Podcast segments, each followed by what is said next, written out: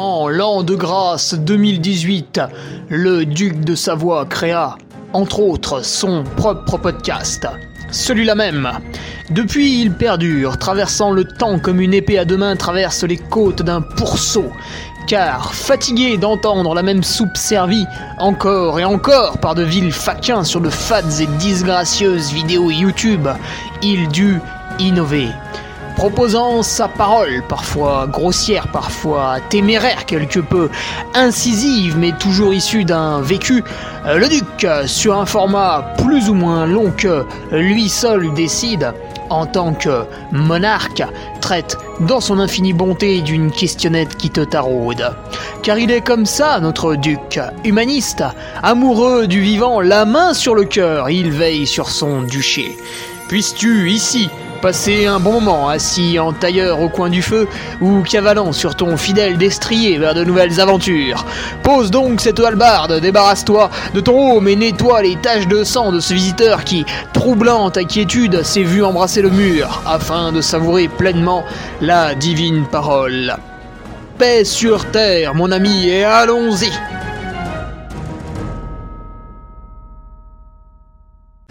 Euh, les petits coins sympas, ça se cherche, et quand on les trouve, eh ben, on n'en part plus. Euh, merci euh, à nos partenaires du jour, ASICS et Sunto, qui nous donnent les lots pour, le, pour la tombola. Merci à Run Advisor, parce que finalement, c'est la soirée autour de, de Run Advisor et de l'application. Donc, l'application, je vous invite à la télécharger, à gratter un petit peu. C'est l'application en fait, pour les, les coureurs, l'application polyvalente pour les coureurs curieux. Merci à Hugo de nous faire euh, l'amabilité de sa présence, de son expertise euh, au micro. Euh, voilà, Hugo, on se connaît depuis pas mal de temps. mais il monte, il monte, il monte dans sa petite carte de speaker. Donc merci à toi de venir. Ben, salut Thomas, bonjour à tous. c'est vrai que Thomas, je pense la fois où on s'est vraiment rencontrés, c'était à l'hivernal des Templiers. Ah oui, tu as, a partagé la chambre? Moi, j'étais arrivé avec ma jambe euh, dans, le, ah dans, la, dans, la telle, parce que je m'étais cassé la rotule au grand aide de la Réunion. Donc euh, les, erreurs à éviter, ce soir on va vous en parler, bah, évitez de taper dans un caillou quand vous faites du trail, hein, ça peut très mal se passer. Et euh, depuis, bah, ouais, on se croise parfois à Clermont et puis bah, ici à Chamonix. Exactement. Ce soir, en fait, la thématique du moment, c'était euh, les erreurs à éviter. Donc, euh, bon, il y en a certaines qui n'auront pas pu être évitées, que vous aurez faites juste avant le départ. Et on va parler un petit peu de celles que vous pourrez éviter entre aujourd'hui et un éventuel départ vendredi. Ceux qui partent avant, c'est pire. Euh, l'idée, alors on est ici, on est à Chamonix, on a, comme on est un événement non coopté par la grande UTMB, on n'a pas trop le droit de dire qu'on est UTMB. Donc on va parler de trail en montagne autour d'une montagne un petit peu euh, majestueuse. Donc euh, on va dire qu'on parle de trail montagne. Donc ce sera les erreurs à éviter finalement avant un trail longue distance en montagne. Ou alors la course de quartier de Chamonix, comme l'a renommé euh, Les Genoux dans le gif, qui doivent peut-être en ce moment réfléchir à, à déposer aussi le nom de course de quartier, parce que c'est pas mal repris. Exact. Euh, course de quartier, ouais, ouais. Bah, c'est un bon quartier. Hein. Mais euh, c'est vrai que maintenant, en fait, euh, moi, ça fait un petit peu de temps que j'étais pas venu à Chamonix pour l'UTMB. je reviens avec, ben, finalement, je redécouvre un environnement trail qui a un peu changé. On est très international. C'est en train de devenir un peu triathlète, Ironman. Alors avec des avantages, des inconvénients, on pourra débattre euh, à souhait de tout ça, mais euh, l'idée générale, c'était, euh, c'est en train de devenir un événement, un événement mondial. c'est l'occasion de se, retrouver autour d'une, bah, de plusieurs thématiques, de partager des bons moments, d'échanger avec des gens d'horizons différents. Et, et, puis voilà, l'occasion de faire des petites conférences sympas. on va pas se prendre la tête, on va aborder différentes thématiques. Et éventuellement, si vous avez des questions, on débattra ensuite. Voilà, comme à l'école, euh, vous levez la main et Thomas, en tant que maître instructeur, vous, donnera la parole. Alors, quelques thématiques ce soir. On va rentrer euh, dans le vif du sujet, mais c'est du classique, c'est du réchauffé, c'est ce qu'on voit dans tous les magazines, les petites vidéos. On va vous parler de l'entraînement avant la course, puisqu'il y a ce, cette sacro-sainte dernière semaine. Qu'est-ce qu'on qu'est-ce qu'on fait pendant? Le sommeil, le sommeil, alors Thomas, j'avais écouté un, de tes podcasts avec de la bande plein les oreilles, et au-delà d'avoir beaucoup rigolé euh, pour parler de la récupération, toi, tu nous vantais surtout les mérites du sommeil plus qu'autre chose. Donc, on verra ce qu'il y a à faire avant une course. La nutrition. Donc là, on a vraiment les trois piliers hein. entraînement, sommeil, nutrition. Là, vous pouvez pas vous rater. Après, on parlera un petit peu d'altitude, puisque justement, Thomas avait fait un podcast avec un spécialiste de l'altitude, Vincent Pialou. Ça m'avait beaucoup séduit et j'ai fait un mois en altitude, donc je reviens de Tignes euh, exprès pour vous. Hein. donc, euh, vous pouvez me remercier. Non, je plaisante. Et après, on fera un petit, euh, des petits extras. Voilà, ça c'est un petit peu pour rigoler, mais, mais pas que. Mais pas que. Mais pas que. Pas que. On, aura quelques études à l'appui néanmoins. Ah bah, ah bah, c'est quand même, on est quand même là-dessus, donc en fait, sexe et alcool, c'est à la fin. voilà, bon, Thomas a spoilé, mais c'est pas grave. non, mais ça fait souvent rester ça. Oui, voilà, ça fait souvent rester. Donc, euh, quatre grandes thématiques, et puis derrière, on a, oh, on a aussi l'automédication qui sera un peu une plus petite thématique comme les extras. L'automédication, ben, moi en tant que speaker, ce que je peux voir, c'est quelques coureurs qui arrivent avec des, des, tablettes de médicaments un peu dans les poches à l'arrivée. Bon, alors je sais pas trop ce que c'est. Et puis Thomas nous parlera vraiment euh, des anti-inflammatoires, ça c'est le, le, truc à éviter. On reviendra, on reviendra là-dessus, puisque tu vois, Thomas, j'avais une question dans la semaine de quelqu'un qui se demandait, pas dans un but de dopage, mais dans un but de finir la course en cas de problème, que donner à son assistance en termes de médicaments, voilà, si j'arrive au ravito, euh, j'ai mal au ventre, c'est impossible de manger, etc. Euh, si j'ai la tête qui tourne, euh, on verra. Donc première thématique, Thomas, l'entraînement. Et surtout au-delà de l'entraînement, la dernière semaine, la séance de trop. Bah, la séance de trop, je dirais qu'à un moment donné, ce qui n'a pas été fait, c'est pas le moment de le faire. Et de toute façon, vous ne pourrez pas remplacer un manquement que vous n'avez pas fait pendant toute une planification bien construite. La séance de trop, ça veut dire quoi? Ça va être la séance pour se rassurer, la séance qu'on dit euh, ouais, euh, c'est vrai que j'ai pas trop fait de dénivelé. Typiquement, j'arrive ici, je débarque. Bon, bah effectivement, il va y avoir du dénivelé. Ouais, en fait, je suis logé pas très loin du centre-ville de Chamonix et pourquoi pas euh, faire un petit kilomètre vertical pour être sûr que les bâtons ça fonctionne bien et que je suis raccord avec l'environnement du, du, quartier. Alors même si finalement ça pourrait vous rassurer, euh, auquel cas les, finalement, les bénéfices et les, on va dire, les notions que vous en sortirez après cette séance-là, bah, c'est bien, mais finalement ça vous aura quand même pas mal empiété sur votre capacité à être bien le lendemain. Donc la séance de trop, je dirais qu'à un moment donné, le repos, alors c'est le vieil adage, mais le repos fait partie de l'entraînement, certes. Euh, trop de repos, bah oui, effectivement, ça ne fait pas beaucoup progresser. Mais je pense que la dernière semaine, c'est faut faire à l'envie et pas avoir peur de se trop se reposer. En fait, j'avais un, grand mentor qui me disait euh, on, est, on peut gagner une course en étant sous-entraîné, on est sûr de perdre en étant surentraîné. Clairement, la dernière semaine, un peu plus de repos, un peu plus de je prends soin de moi, euh, ça sera de toute façon bénéfique sur une, course courte, mais alors encore plus sur un ultra. Alors justement, les gens souvent ils ont un petit peu peur de faire ce repos, Thomas, parce qu'ils se disent ah mais je me suis entraîné super dur et tout. Euh, là j'ai pas de séance pendant une semaine, pendant dix jours. Bon j'ai un footing qui traîne à droite à gauche. Je vais perdre euh, ma vitesse, je vais perdre la qualité de ma foulée, etc. Toi qui as quelques données, euh, combien de temps on met à, se, désadapter, à commencer à perdre, je sais pas moi, quelques pourcentages de VO2 max ou des choses comme ça? En général, ce qu'on donne, c'est que quand on stimule pas une, une, qualité musculaire, alors on la perd plus ou moins vite. Si on prend par exemple la force musculaire, euh, on perd la force musculaire au bout de 3 jours qu'on ne sollicite pas cette qualité.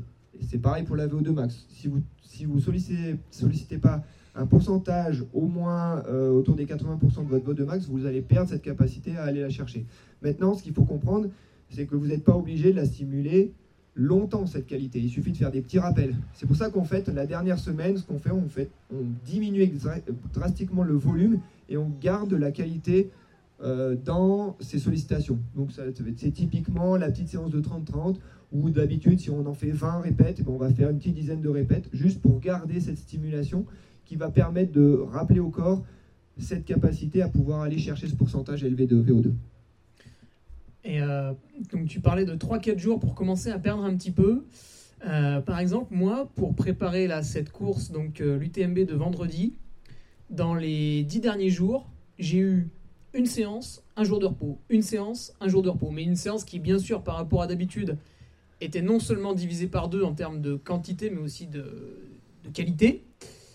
Et euh, ressolliciter les muscles des jambes toutes les 48 heures, c'était aussi un conseil de Benoît Nave, que tu connais un petit Ouais. peu, euh, pour euh, que tes muscles gardent, euh, je ne sais pas si on peut dire l'in- l'influx nerveux, mais la- l'appréhension du terrain.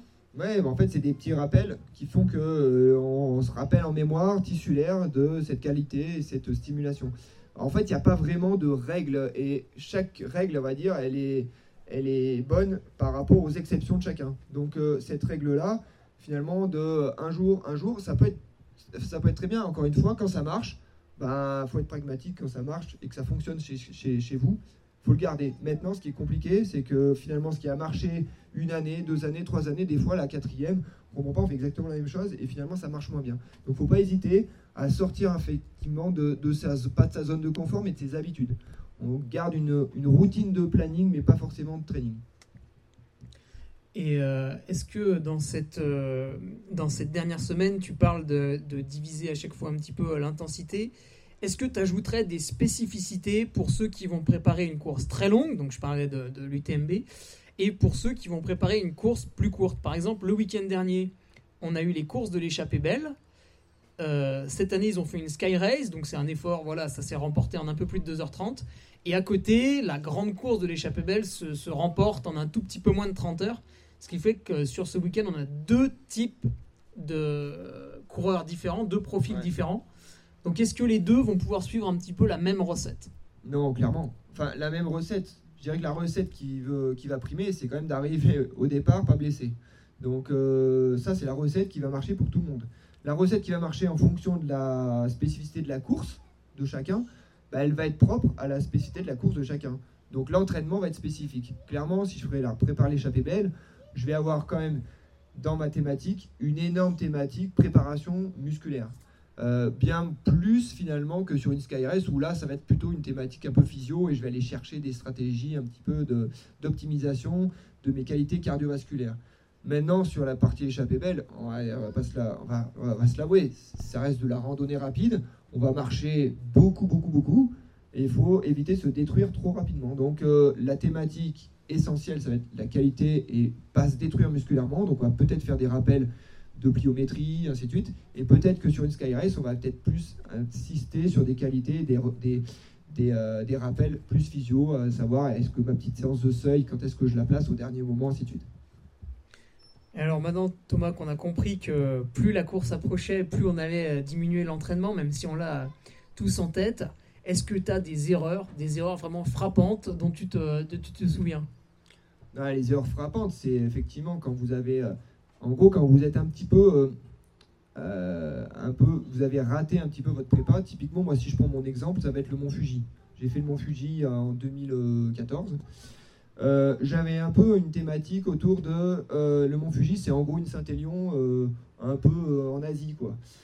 Et en fait, je me suis rendu compte que c'était pas du tout le cas. Et en gros, on essaye de rattraper au dernier moment en disant ouais, bon, on va aller faire un peu de montagne. Bon, j'étais allé faire la montagne avec François. J'ai bien compris que ça allait être le massacre. Donc, on essaye de se rassurer, de faire un petit peu les trucs un petit peu au dernier moment. Et là, on, ouais, là, on se plante parce que un, bah oui, vous, vous êtes planté, vous êtes planté. Le meilleur conseil, ça serait d'arriver au moins reposé sur le départ. Et puis, euh, bah ouais, c'est pas votre qualité, c'est pas votre qualité. Tant pis, il va falloir faire avec. Et rattraper le temps perdu, c'est mort. Est-ce que quelque part, c'est pas aussi un manque de confiance de l'athlète d'arriver, euh, donc par exemple, si on reprend les courses de, de ce week-end, l'athlète, voilà, il a réservé sa semaine de vacances, son logement, etc. Il arrive le lundi sur place. Et finalement, comme tu le dis, sa prépa s'est pas bien passé. Pour X raisons, voilà, finalement, dans le dernier mois, il s'est fait une petite entorse. Bon, il a pu courir, mais il a fallu réduire, faire un peu plus de vélo, ça lui a pas trop plu. Euh, finalement, il a eu un petit tendon rotulien qui l'a titillé. Il a dû faire sauter deux séances de, de dénivelé. Ça sent le, ça sent l'expérience perso. Non, non, non, non, pas du tout, pas du tout. Moi, je, je n'ai jamais été euh, blessé. J'ai toujours eu une pratique raisonnable, comme, Exactement, comme, euh, comme tout le monde. J'entends. C'est purement fictif. Et cet athlète, bah, en arrivant, va se dire euh, ouais mais non mais je suis, euh, je suis pas prêt. Et du coup, à ce moment-là, il va vouloir faire ce qu'on disait, la séance de trop. Alors qu'en fait, il devrait arriver dans une optique différente en se disant bon, finalement c'est pas trop mal. euh, J'ai annulé quelques séances, mais j'arrive plutôt en bonne santé. Peut-être que je suis à 90% de mon potentiel physique, mais est-ce que je vais vraiment livrer une bataille terrible cette semaine pour aller chercher 92% Ou est-ce que je vais rester sur, euh, sur mes acquis, tranquille, je vais me reposer, mieux vaut, euh, mieux vaut assurer être sûr de son coup plutôt que faire le, feu follet le, lendemain.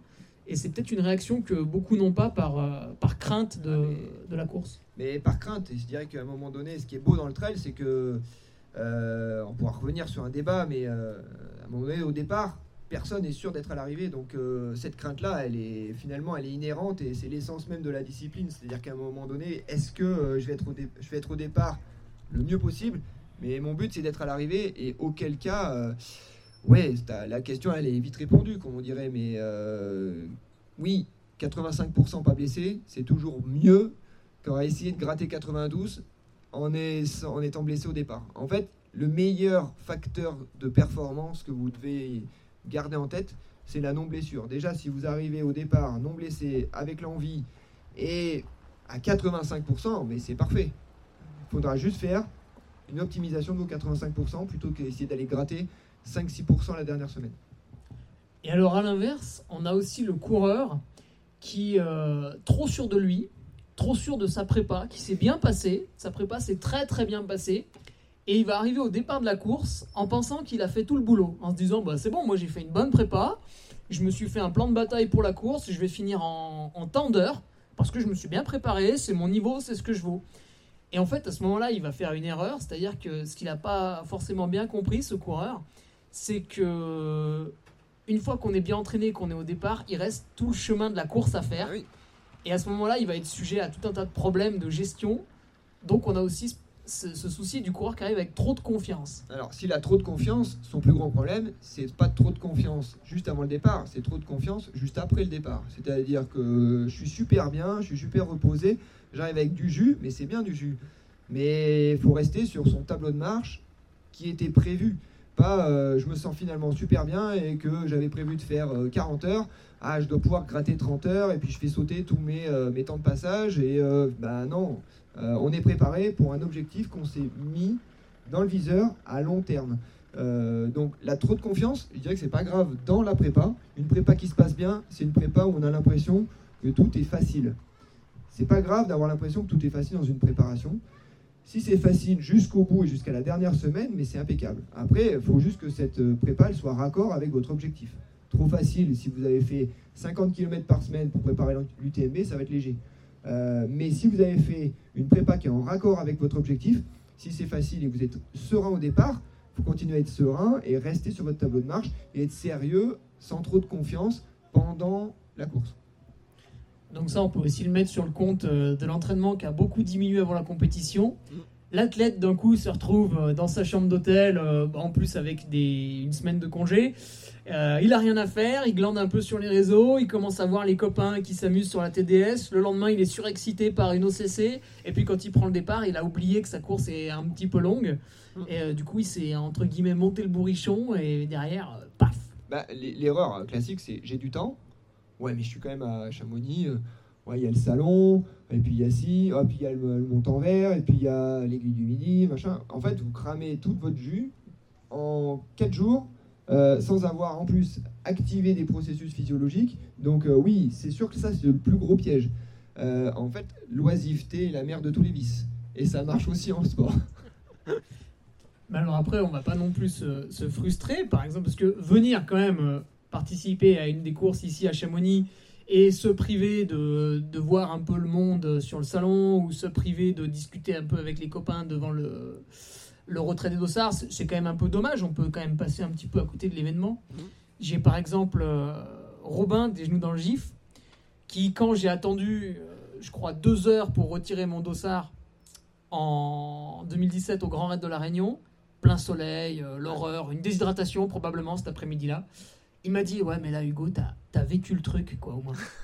Et donc peut-être pour être dans la juste mesure puisqu'on le verra tout à l'heure les extrêmes sont jamais bons entre celui qui va passer euh, trois après-midi dans la semaine sur le salon à piétiner pendant 5-6 heures et celui qui finalement euh, n'y sera pas du tout allé sera presque complètement passé à côté de l'événement bah, on peut trouver une nuance, un juste milieu en s'accordant une demi-journée de détente. Voilà, ça c'est ma demi-journée. Je vais passer euh, deux heures sur le salon.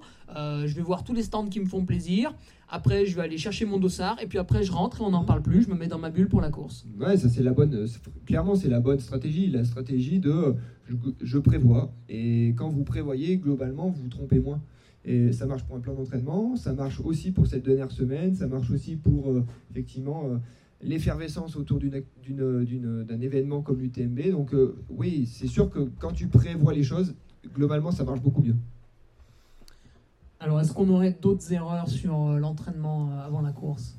Non, bah après, je dirais que chaque cas est particulier. Chaque erreur en, entraînement va être en lien avec cette capacité à pouvoir organiser votre préparation, organiser la dernière semaine et rester dans votre plan de course le plus longtemps possible.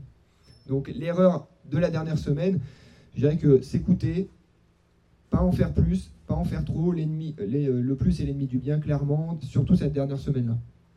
Ah, tu as insisté sur quelque chose qui est très important, c'est que chaque cas est particulier. Par exemple, à l'approche justement de cette course qui fait beaucoup parler d'elle sur les réseaux, donc tu as quelques athlètes qui continuent, euh, c'est mon cas, mais il y en a d'autres, à publier toutes leurs sorties sur Strava, etc. Puis d'autres les relayent sur d'autres médias après. Bref, c'est commenté par un petit peu tout le monde. Et mon ami casquette verte, Alexandre Boucher, à chaque fois se fait euh, tirer les oreilles par euh, la plèbe, hein, j'ai envie de dire, parce qu'il se fait pas tirer les oreilles par des spécialistes. Parce que tous les jours, il court à peu près deux heures. Mais en fait, ce qu'il faut savoir, c'est que ce garçon fait ça depuis euh, des années. Mhm. Donc c'est chez lui, c'est une habitude. Du coup, il réduit un petit peu hein, les 3-4 derniers jours avant l'UTMB, mais c'est vrai voilà, par exemple, lundi, on pouvait le voir faire 25 km. Et euh, bah, moi, si je ferais comme lui, ça ne marcherait absolument pas, parce que je suis quelqu'un qui court beaucoup moins dans la semaine. Après, on a aussi d'autres cas un petit peu bizarres. Moi, cette année, je n'ai pas eu de problème. J'ai suivi une préparation classique, donc j'en suis très content. Et du coup, dans les 10 derniers jours, voire même les 15 derniers jours, j'ai vraiment, vraiment, vraiment déchargé.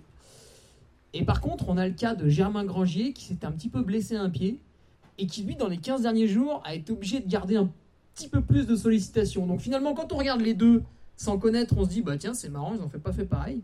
Mais parce que justement, il y a, y a, le vécu, chacun n'a pas vécu la même préparation. Clairement, et puis le problème, c'est que chacun a ses habitudes, chacun a sa routine, chacun a ses, ses, dire, ses, ses grandes lignes de préparation. Euh, on ne peut pas décontextualiser des séances. C'est un peu l'inconvénient de Strava. C'est-à-dire que vous pouvez interpréter une séance sur Strava quand vous avez une visibilité de l'ensemble des séances qui vont, en fait constituer le cycle d'entraînement. Euh, l'important dans l'entraînement, c'est l'assimilation des séances. C'est pas une séance prise, isolément qui va vous changer votre stratégie et votre, votre, votre niveau de course. Le niveau de course, il est en lien avec une assimilation des entraînements régulièrement et, si possible, le plus intelligemment possible. Euh, casquette verte, bon, deux heures tous les jours, ce qu'il faut comprendre, c'est que quand on fait tout le temps la même chose, d'un point de vue euh, physiologie, on augmente ce qu'on appelle son indice de monotonie, de faire toujours la même chose, vous stimulez toujours les mêmes filières, euh, filières énergétiques, toujours les mêmes structures, et ben à un moment donné, vous êtes plus à risque de vous blesser que si vous jouez différentes thématiques. Vous améliorez votre physiologie parce que bah, des fois vous faites un peu plus de dénivelé, un peu de fractionné, un peu plus de, rythme. Euh, tout ça, ça va permettre finalement de diminuer ce risque de blessure. Donc euh, là, on s'écarte un petit peu de la thématique. Je pense qu'il va falloir qu'on avance parce que sinon on est perdu. Mais, mais clairement, clairement, voilà, la stratégie, c'est plus je sollicite largement mes filières, largement mes structures dans, différentes, dans différents contextes, meilleure sera ma préparation parce que je vais avoir balayer le plus largement possible mes, euh, mes, euh, dire mes qualités et mes structures dans l'activité. Oui, on va passer aussi aux autres sujets. Je pense que sur l'entraînement, on a, on a tout donné. Euh, mais bon, c'est un peu aussi ton, ton, ton, thème quand même favori, l'entraînement, Thomas. Là, on va parler du sommeil. bon, ça, ça, ça, embête tout le monde, ça. Ah ouais, ça, ça, ça endort. Mais, mais non, l'entraînement, c'est pas que c'est mon thème favori, c'est que je trouve que on, moi, j'ai une grande thématique qui est en fait en lien avec mon bon boulot d'origine, qui est quand même de soigner des coureurs. Euh, et en, à un moment donné, je trouve qu'on noie le poisson. L'entraînement, c'est ce quand finalement on se blesse pas parce qu'on a la mauvaise chaussure, euh, la mauvaise, euh, le mauvais geste, ainsi de suite. On se blesse juste parce qu'on fait n'importe quoi l'entraînement et que cette le fait de faire n'importe quoi l'entraînement, c'est la partie complètement immergée de l'iceberg. Alors c'est sûr que c'est kiffant de parler ouais, euh, est-ce qu'il faut manger des carottes, est-ce qu'il faut manger des tomates, machin. Mais à un moment donné, on se blesse juste parce que je fais n'importe quoi à l'entraînement. Donc euh, l'entraînement, pour moi, ça devrait être quand même, à un moment donné, le cœur de cible et là où vous devez mettre le plus d'énergie et le plus de moyens pour être près le jour J. Changer de chaussures, oui, c'est bien. Changer de. Ouais, mais ce que vous faites à l'entraînement, c'est clairement plus, euh, plus impactant pour le reste. Bon, alors donc s'entraîner, c'est bien, pas trop. Et si on veut assimiler correctement l'entraînement, la deuxième thématique, c'est le sommeil. Alors le sommeil, quand on va préparer un ultra, ça va être d'autant plus important que sur l'ultra, on va être privé de sommeil. C'est-à-dire que on va être privé euh, une demi-nuit pour des ultras qui font 80, 100, 120 bornes. Et puis pour des formats 100 miles, alors on a parlé de l'échappée belle euh, la semaine dernière, il y aura les courses euh, autour de Chamonix ce week-end-là. Là, on va passer au moins une nuit dehors, une et demie pour d'autres, deux pour, pour certains. Donc ce sommeil, il va nous manquer. Est-ce qu'on peut, Thomas, en emmagasiner un peu plus? On parlera de nutrition après. On peut, on peut en nutrition gonfler un petit peu ces stocks de glycogène. Bon, c'est pas la panacée, mais on peut le faire. Est-ce qu'en sommeil, on peut en emmagasiner plus?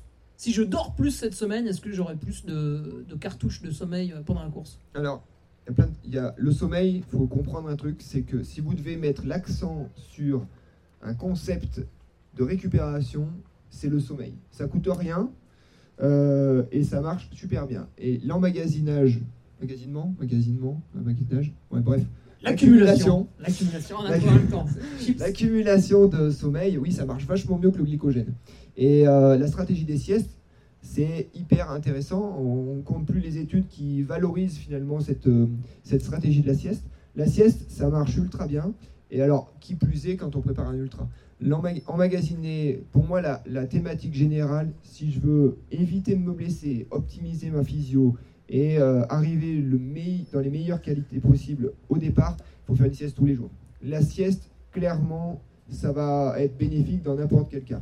Et euh, ça coûte rien. Alors après, on n'est pas obligé de, dormir pour. Enfin, c'est compliqué des fois de vouloir, de vouloir et de pouvoir. Euh, donc on peut se supplémenter en mélatonine. Ça, voilà, on est loin du dopage. La mélatonine, c'est quelque chose qui va aider à l'endormissement c'est en fait on est un peu sur la sur la tisane euh, tisane verveine, mais un peu plus efficace.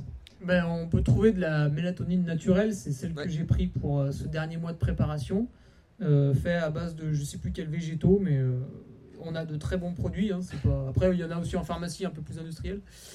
Mais est-ce qu'à l'approche de l'événement, Thomas, si on prend un petit peu de mélatonine, alors ça peut être pour plusieurs raisons. Il y a aussi ceux qui dorment tout simplement mal la nuit, hein, au-delà de même faire une sieste ou ceux qui vont en consommer un peu l'après-midi pour faire une sieste, est-ce que justement cette mélatonine, il ne faudrait pas la stopper un petit peu à l'approche de l'événement? Ouais, en fait, si c'est quelque chose qui vous permet finalement d'améliorer votre sommeil, oui, de toute façon, il va falloir la stopper parce que finalement, à un moment donné, il va falloir être un petit peu vigilant. Euh, et, euh, mais la qualité du sommeil en amont, elle est primordiale. Donc euh, oui, la mélatonine, tu la peux la stopper 3-4 jours avant. De toute façon, ce qu'il faut comprendre, c'est que votre euh, moins bonne nuit, ça va être la, veille, euh, mais c'est celle qui va finalement le moins vous reconstruire. Donc l'accumulation que vous aurez pu faire avant d'une bonne qualité de sommeil, celle-là, elle est primordiale. Et si elle peut être aidée avec de la mélatonine, pourquoi pas? Mais euh, ce n'est pas une obligation en soi, mais si vous devez optimiser votre sommeil, ça, ça peut être payant. Alors quelque chose que j'avais fait pour le sommeil, moi, je suis quelqu'un qui n'a jamais fait la sieste. C'est pas de ma volonté. Hein. Même petit, à la maternelle, j'étais le, le, pénible qui embête euh, l'ATSEM pendant les, pendant les siestes. Donc, j'ai jamais dormi l'après-midi, sauf après des soirées, mais c'est pas le, le, thème du, du podcast. non, ça, c'est tu t'es pas réveillé. Ça compte pas, en fait. Euh. C'est possible. Mais à chaque fois que j'ai dormi l'après-midi, il y avait anguille sous roche. Et j'avais essayé pour la Trans Grand Canaria de me lever euh, plus tard, donc j'ai un réveil naturel entre 6 et 7 heures. Et là, je me forçais à rester au lit jusqu'à 8 heures du matin. Et ensuite, l'après-midi, je me forçais à m'assoupir euh, entre 14 et 15 heures, en gros, une trentaine de minutes. Alors, j'ai jamais dormi hein, la semaine avant. Mais par contre, étonnamment, j'ai fait une très bonne nuit sur cette Trans Grand Canaria. Donc, est-ce que finalement, pour les gens peut-être un peu stressés comme moi, alors je sais pas si c'est du stress ou si c'est, voilà, je ferai jamais la sieste de ma vie, mais euh, est-ce que pour ceux qui n'arrivent pas à dormir, finalement, il n'y a quand même pas un intérêt aussi à aller au lit et à y rester? Ah non, mais euh, c'est en gros une qualité. Le, sommeil, on va dire, il y a plusieurs cycles dans le sommeil. Le, le cycle, le premier cycle, c'est le, plus réparateur finalement. Donc, et ça, ça dure pas longtemps, ça dure un petit quart d'heure. Quand vous commencez à vous assoupir et à penser à des choses qui n'ont strictement rien à voir avec le schmilblick, de toute façon, là, vous, êtes vous avez basculé dans ce premier cycle. Donc celui-là, il est plus réparateur. Donc quand vous avez l'impression de ne pas avoir dormi, ben, en fait, vous êtes reposé, vous avez en gros suffisamment acquis de temps de repos pour que déjà ce petit temps soit réparateur. Donc, euh, non, c'est pas une obligation de vouloir absolument dormir et de partir dans un sommeil profond. Le premier cycle, le sommeil paradoxal, ça suffit largement. Donc ça, c'est dans les choses à éviter avant la course. Maintenant, à l'approche de l'événement, je vais rentrer dans mon événement. Peut-être qu'on peut aussi donner un conseil, puisque sans doute euh, ceux qui nous regardent euh, ici ou sur les réseaux vont participer à une des courses. Est-ce que quand je suis dans mon ultra, quand je suis dans ma course, est-ce qu'à un moment donné, je dois me forcer à dormir? Ou euh, est-ce que c'est pas forcément nécessaire? Alors c'est marrant parce que là, là, fin juillet, j'ai accompagné un copain qui faisait une, une traversée de la France. Donc, il faut se dire qu'il y a des trucs débiles en course à pied, il y a pas mal de trucs encore plus débiles en vélo. Hein. Il y a la course s'appelle. Euh, ah, il y a match. Ouais, il y a match. il y a match, mais ils sont. Ils ont fait la PTL quand même. ouais, mais il y a match. Là, ils sont quand même bien, bien débiles. Hein. Euh, donc, c'est la Race Cross France. Donc, concrètement, on part de Nice, on arrive au Touquet. Euh, et ben, clairement, la stratégie de dormir régulièrement, dès que vous avez les, vos premiers signaux, ça va être payant. Dormir, ça veut dire 5 minutes. 5 minutes, je me pose, je mets le timer, je me réveille au bout de 5 minutes. Vous allez basculer dans votre premier sommeil et ça, ça va être hyper réparateur. Là, on parle quand même des gens qui vont quasiment arriver dans la deuxième nuit. Hein. La première nuit, il faut se faire la peau parce que vous allez perdre plus de temps, je pense. Si vous avez, euh, si vous avez entre guillemets, respecté un petit peu ce plan de sommeil en amont, la petite sieste avant, je me lève, petite sieste, ainsi de suite, ça va marcher. Euh, la deuxième nuit, dès que vous, avez comment, vous commencez à avoir envie de dormir, il faut se forcer à prendre du temps plutôt que lutter, lutter, lutter, parce que de toute façon, quand vous aurez envie de dormir, euh, ça va être le massacre. Je vous donne juste un petit exemple par rapport à la PTL. Alors la PTL, ma femme dirait que c'est les joyeux randonneurs autour du Mont Blanc. C'est pas faux, ça dure très longtemps, euh, mais encore plus longtemps quand vous avez une stratégie où vous allez lutter le sommeil du lundi au vendredi. Nous, on avait pris une stratégie où c'était, on va essayer de dormir à peu près tous les 50 km. On arrive quatrième au premier plan, de, au premier CP. On repart à peu près 38e euh, équipe. On a fait toute la semaine à remonter, remonter. À la fin, on a redoublé des gens. Ils dormaient sur la route. Et nous, en fait, on n'avait pas de dette de sommeil. Je pense que la stratégie de lutter contre le sommeil, vous allez tout le temps perdre. Donc prendre du temps, peut-être toutes les 3 heures, à prendre 5 minutes juste pour se reposer, fermer les yeux, euh, dormir, ça va être clairement payant sur la fin. Bah alors, un exemple pour ma part aussi. Euh, lors de mon premier UTMB en 2018, euh, catastrophe, la nuit, pas bien, quoi. J'avais la tête qui penchait en avant, etc. J'avais envie de dormir. Et je ne l'ai pas fait parce que euh, je pensais que j'allais repartir avec des courbatures, avec les, tendons tout raides. Moi, j'ai les tendons d'Achille qui deviennent très raides. Donc, je ne l'ai pas fait. En 2019, j'ai pas eu de problème de sommeil. Et en 2020, sur l'échappée belle, à des moments donnés, pareil, comme en 2018, la tête qui plonge vers l'avant, les, yeux qui se ferment un peu tout seul, la, vue qui se brouille. Et cette fois-ci, j'avais un pacer avec moi. Et je lui ai dit, écoute, euh, Cédric, tu me tapes. Je, là, je, là, je vais m'asseoir, je vais m'allonger. Donc j'étais euh, dans la forêt. Et tu me réveilles dans 3-4 minutes. Et c'est ce qu'il a fait, et ça m'a fait beaucoup de bien finalement.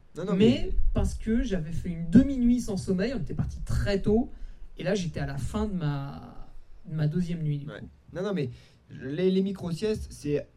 Je veux dire, d'un point de vue. Euh, ça, c'est pas, c'est pas une vue de l'esprit, c'est pas. Euh, c'est pas. Ouais, j'ai l'impression que. Non, non, il y a des réels on va dire, euh, papiers scientifiques qui valident que la micro-sieste, c'est intéressant. Le petit quart d'heure entre midi et deux, ben, ça vous relance une après-midi. Donc, pourquoi ça marcherait dans la vie, entre guillemets, sédentaire ou professionnelle et que ça ne serait pas le cas, finalement, en sport où vous poussez l'organisme encore plus loin? Euh, non, ça marche vraiment bien. Donc, euh, faut vraiment pas trop lutter longtemps sur le sommeil. Et la stratégie, je me repose 4-5 minutes, oui, vous perdez 5 minutes. C'est sûr que vous allez perdre 5 minutes. Par contre, c'est du temps que vous allez gagner au quintuple sur la fin. Est-ce qu'on a, est qu'on a fait le tour On est pas euh, mal. sur le sommeil On est pas mal parce que je sens qu'ils attendent la fin là. Ouais, t'as pas un petit raté de sommeil à nous raconter, une petite anecdote non, le raté de sommeil, je dirais tu t'es pas endormi dans un endroit incroyable Non, non ce, qui est, ce qui est assez marrant, c'est que j'ai un, un, copain au tout début du TMB, c'était assez nouveau en fait. Je parle de 2003-2004. Et euh, en fait, c'est fou. Il y a, en fait, les gens sont en gros programmés pour nuit égale je dors. Et euh, j'avais un copain, systématiquement, alors il pouvait faire ce qu'il voulait comme stratégie, à 1h du matin, impossible. Alors c'est pour pas le nommer, c'est Samuel Bonodo. Euh, pour ceux qui connaissent, euh, bon, ça commence à faire dinosaure et revival du trail, mais, euh, mais effectivement, à 1h du matin, c'était le blackout total. Il luttait, il luttait, alors que concrètement, il n'y avait aucune raison. Il avait fait la sieste. En soirée, il tient jusqu'à 4h du matin, et là, en fait, sous prétexte que c'est la nuit, il est dehors, il est en train de courir, il a envie de dormir. Et ça, je dirais qu'il n'y a pas vraiment de, remède. le remède, c'est l'exposition graduelle à un stress de nuit, progressif, souvent. Plus vous allez le faire, plus vous emmagasinez de l'expérience, et plus vous savez comment votre, votre corps réagit dans, ces enfin, dans, ces, euh, dans ce contexte-là. Ah, c'est aussi ce que m'avait dit euh, Renaud Rouanel, justement, en 2018. Il m'avait dit Mais tu verras, Hugo, c'était ta première nuit entière dehors. Mm. Ça va mieux se passer les prochaines fois. Moi aussi, ça me l'a fait pendant 2-3 ans. Donc là, là, il m'a pas trop rassuré quand même. J'ai dit Tiens, j'ai signé pour 2-3 ans, mince alors. Mais euh, il avait raison, Renaud. Et puis c'est un bon gaillard. Hein. Sur Ultra, c'est quelqu'un de fiable. Bon, on va passer à la nutrition, euh, Thomas, puis en plus, là, à l'index, je pense que c'est tout à fait le, sujet. La nutrition, alors la semaine avant la course, ça y est, le, en général, le coureur euh, lambda euh, découvre d'un coup toutes les spécificités de la nutrition. Donc, en général, si, si, alors, si vous êtes de la famille d'un coureur, vous avez connu ça. Deux semaines avant l'événement, d'un coup. Métier d'un coup, voilà, c'est je passe au sans gluten, sans laitage, alors que d'habitude, hein, le plat de fromage, on n'était pas le dernier. Le coureur se met en mode nutri-nazi sur les deux dernières semaines, pensant justement euh, faire le boulot jusqu'au jour J. Alors, est-ce qu'on a des, petites erreurs à éviter justement? Je dirais l'erreur, tu viens de le faire, enfin, tu viens de le faire. Ah, le lapsus. Comment tu sais? Tu viens de l'évoquer, mais l'erreur principale, c'est de changer ses habitudes. Euh, jusqu'à preuve du contraire, ce que vous faites habituellement, c'est ce que vous êtes le plus habitué à faire. Donc, euh, euh, faut pas changer quelque chose qui fonctionne ou qui fonctionne pas très bien, mais de toute façon, ça sera trop tard pour le changer drastiquement la semaine avant. Donc, la plus grande erreur, c'est changer une habitude qui gagne ou qui gagne pas. La deuxième, en, sans euh, basculer dans une stratégie de sans gluten, globalement, les régimes sans, il faut avoir des bonnes raisons pour les faire. Euh, des raisons bonnes qui sont médicales. Je fais un régime sans gluten parce que j'ai une maladie de Crohn ou j'ai une réelle intolérance avérée au, gluten. Euh, après, on pourra parler d'une stratégie riz plutôt pâte. Bref. Mais, euh, je perds le fil. Oui, le, régime sans, c'est pas très bon. Maintenant, il y a un seul régime qui marche plutôt pas mal la semaine avant, c'est ce qu'on appelle le régime sans résidu. Sans résidu, ça veut dire que vous allez laisser votre organisme au repos, notamment la sphère digestive, et on va finalement consommer peu de crudités qui font travailler le système euh, intestinal. On diminue les fruits et globalement, tout ce que vous allez consommer qui est en lien avec des fibres va être cuit sans peau ou euh, en compote. Euh, pourquoi? Parce que vous allez laisser cet organisme, enfin le, système digestif au repos, qui de toute façon va être perturbé. Il ne faut pas croire que même les meilleurs ont des, des, systèmes digestifs sans problème. On a tous des problèmes. L'avantage des premiers, c'est que ça dure beaucoup moins longtemps que les derniers, euh, mais ils le sollicitent plus intensément. Donc, euh, euh, avoir un capital digestif en amont plutôt reposé, bah, c'est comme tout. C'est même quand les cuisses elles sont reposées, ça marche mieux derrière. Quand le système digestif il a été reposé, mis au repos, au moins une semaine, c'est intéressant. Donc le régime sans résidus, je dirais qu'il faut que vous reteniez que c'est le, seul régime sans qui marche. Alors pour donner un exemple un peu concret, ce que je fais quasiment, euh, quasiment à chaque fois, c'est qu'une semaine avant la course, j'arrête les, très grosses salades de crudités que je mange à chaque fois à l'entrée du repas. Je ne consomme plus que des légumes cuits. Et puis, euh, trois jours avant la course, même, j'arrête euh, j'arrête les légumes et le seul fruit que je vais manger, ça va être une, une banane, donc des choses extrêmement simples à digérer. Ça, c'est pour le côté un petit peu légumes. Le soir, j'ai pour habitude de manger un petit repas végétarien. Alors moi, ça va pas chercher très loin. On ne fera pas de très jolies photos sur Instagram avec ça. C'est du riz et des lentilles, donc c'est très très simple. Pareil, j'arrête un peu ces, légumineuses avant. Donc finalement, le soir, on n'a plus que du riz. Et puis, euh, vu que moi, je suis pas pro-végétarien, bah, je mets un petit bout de, de viande ou un petit bout d'œuf. Et euh, d'autres trucs, j'arrête aussi tout ce qui a un temps de digestion assez long au niveau des protéines, c'est les, petits poissons gras, les sardines, etc. Ça, pareil, ça disparaît dans les 3-4 jours avant la course. malgré que ce soit d'habitude des aliments santé. Pourquoi on les consomme? On les consomme pour avoir une petite dose d'oméga 3 animal, on les consomme bah, pour varier, puisqu'on va pas manger des œufs toute la journée. Mais finalement, on supprime des aliments qui, pourtant, sur le papier, sont santé à l'approche de la course, parce que euh, c'est ce qu'on va avoir un petit peu de mal à digérer.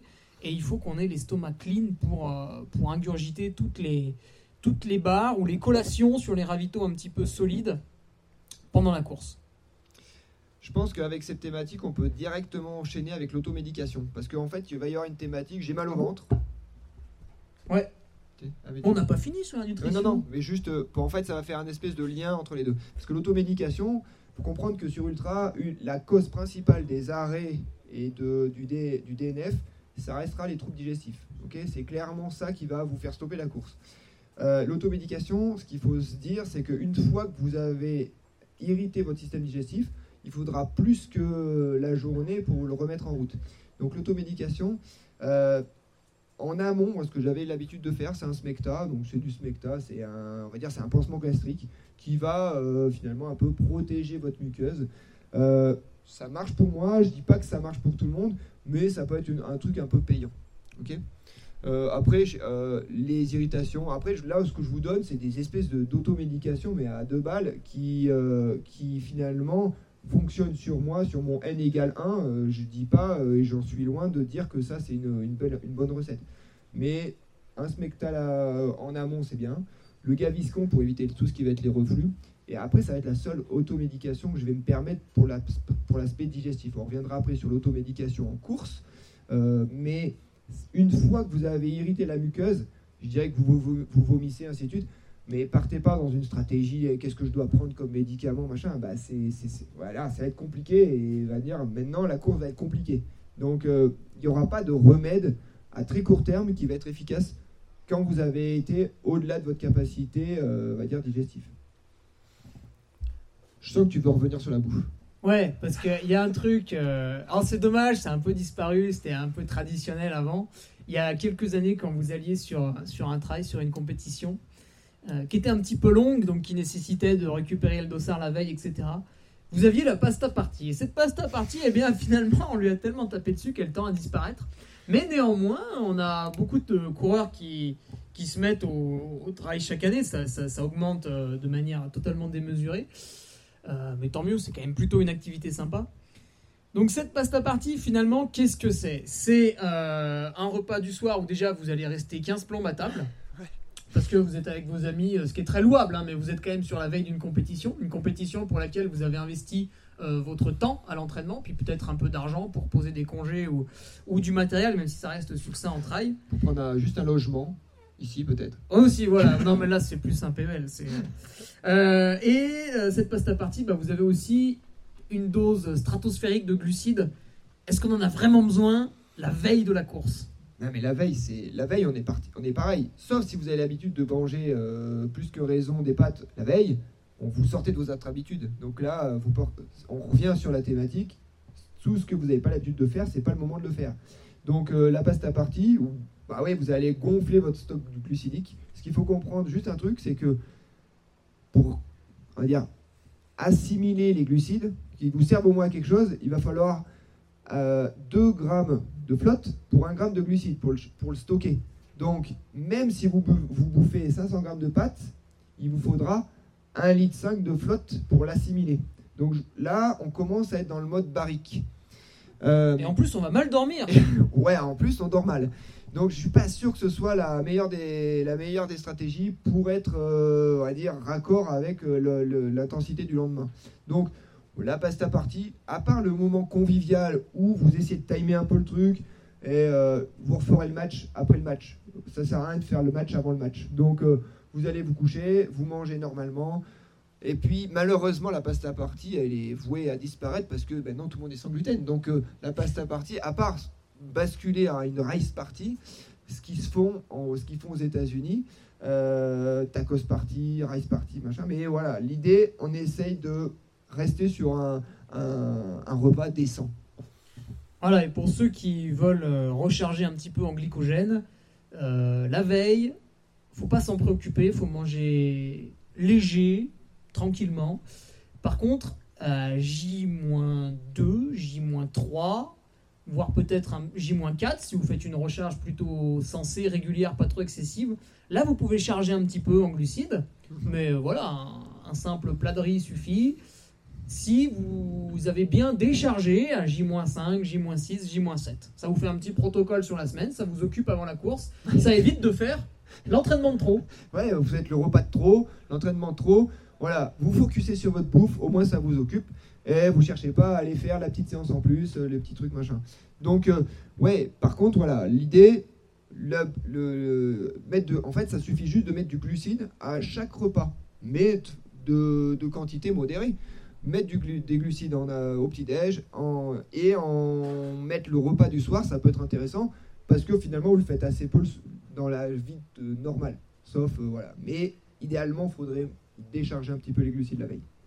Tiens, j'ai une autre erreur aussi à éviter. On a pas mal de coureurs. J'ai encore eu euh, dimanche, je courais avec des gens, puis il y en a un, il me dit Mais à quel moment tu prends ta malto avant la course?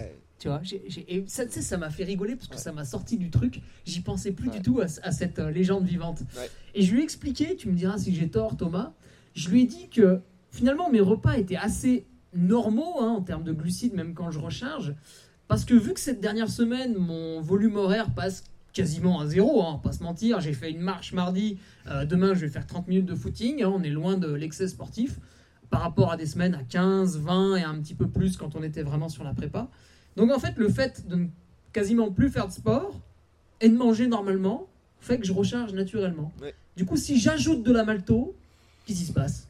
Mais là, c'est le, c'est le plus qui est l'ennemi du bien. Donc, euh, si tu décharges, en fait, de ce qui, j'avais, à- ben, pour reprendre une expression de Vincent Pialou, qui est assez pragmatique. hein. En fait, le- les, c'est un homme concis, oui. Euh, les, les régimes qui enfin, un régime, faut pas se prendre la tête. Si vous voulez euh, contrôler votre alimentation, c'est ce qui rentre moins ce qui sort. Donc quand ça sort moins, bah faut que ça rentre moins. Et si ça rentre pareil, bah vous allez tout doucement accumuler finalement euh, bah, de l'énergie, bon, qui va être intéressante parce qu'elle va servir à un effort conséquent dans, les dans les jours qui arrivent. Mais effectivement, si tu diminues ce qui sort et que tu manges comme avant, bah oui, tu vas recharger tout doucement. Et euh, au niveau gastrique, ça, ça sera beaucoup mieux vécu. Est-ce qu'on pourrait pas dénoncer un marketing euh, de la part des marques euh, Ah, ça, je sais pas, je voudrais pas me lancer sur ce terrain glissant. pour, pour nous vendre un petit peu de malto Ah, là, en fait, créer du besoin, c'est la spécialité du marketing. Donc euh, voilà, on, on est clairement là-dedans. euh, la- et puis la boisson d'attente, et puis la boisson de récupération, machin. Bon, euh, voilà, la boisson de récupération, c'est du yop. Donc euh, ça, c'est tout ce qui va bien. Bon, ben ouais, mais le yop, c'est quand même pas trop cher. Donc on va créer du yop, mais du yop euh, machin énergétique bidule que vous allez vendre euh, 10 fois le prix. Alors peut-être une autre erreur à éviter quand même avec la boisson d'attente, vois-tu. euh, on est sur un gros événement. Il y en a d'autres en France. Peut-être certains participent à d'autres gros événements dans le monde. La boisson d'attente, quand vous devez vous rendre dans un sas de départ bien deux heures avant, que vous avez mangé encore un peu plus avant, parce qu'après il y a le trajet pour aller au sas de départ, etc. Finalement, vous vous retrouvez au départ. euh, bon, vous n'êtes pas en fringale, mais le dernier repas est quand même assez espacé. En plus, vous étiez un peu stressé, un peu noué. Ce stress, il grandit, il grandit, il grandit, parce que plus vous vous rapprochez de la ligne de départ, plus vous voyez un peu, ça y est, vous découvrez qu'il y a pas mal de public. Vous vous dites, euh, mince, je suis super loin sur la ligne. En plus, on est tout serré là. Donc finalement, il y a un stress grandissant. Et est-ce qu'à ce moment-là, on pourrait pas taper dans sa réserve de glucides, malheureusement? Bah, le, le- stress, effectivement, euh, est consommateur, euh, est consommateur d'énergie. Euh, effectivement, en gros, on parle de boisson d'attente, mais c'est quoi? C'est votre boisson énergétique habituelle. Il ne faut pas avoir une boisson spéciale que pour l'attente et une boisson spéciale que pour quand vous allez courir. Donc, oui, le stress est consommateur. Euh, si vous avez mangé euh, typiquement euh, un départ du TMB à 18h, bon, bah, vous allez avoir mangé le dernier si vous avez peut-être goûté, ce qui peut être intéressant, goûter à 16h. Ouais, ça fait 2-3 heures, donc vous commencez à être un petit peu, ouais, j'aurais bien dîné finalement.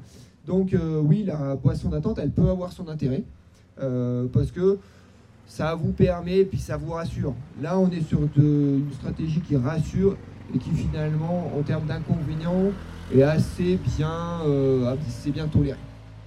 Et puis on a un autre cas de figure, c'est quand, euh, alors là sur les courses de Chamonix, hein, c'est- génial, hein, on part à Cette année, ce sera 17h, donc c'est royal, on a toute la journée devant nous. Mais des fois, c'est très tôt le matin. Je pense à une maxi race qui aura lieu fin octobre. Voilà, il y a des départs à minuit, à 3h. Et finalement, quand on a un départ à 3h, on va pas se lever à minuit pour prendre son petit déjeuner, ça n'a pas de sens. Donc à ce moment-là, on peut rejoindre la ligne de départ avec euh, voilà, une flasque qu'on aura remplie euh, d'une boisson d'attente qu'on aura fait soi-même avec des peut-être de la, des flocons d'avoine broyés, un petit lait végétal, des choses comme ça. Ouais, bah en fait, c'est ton petit déjeuner que tu dilues euh, jusqu'au départ. finalement assez digeste. C'est un petit déjeuner adapté et digeste pour être à peu près raccord avec le timing qui est un petit peu compliqué et finalement assez extraordinaire. Est-ce que tu vois une autre erreur, euh, Thomas, sur la nutrition avant la course? Est-ce qu'on peut faire une autre grosse bêtise? Euh, Après, ça sera sur le, je veux dire, sur la, préhydratation et l'hyperhydratation. C'est-à-dire que on a, il va faire chaud, euh, on a, on a objectivé que ça va être hyper, hyper chaud. Peut-être que si je bois avant, ça va peut-être m'aider.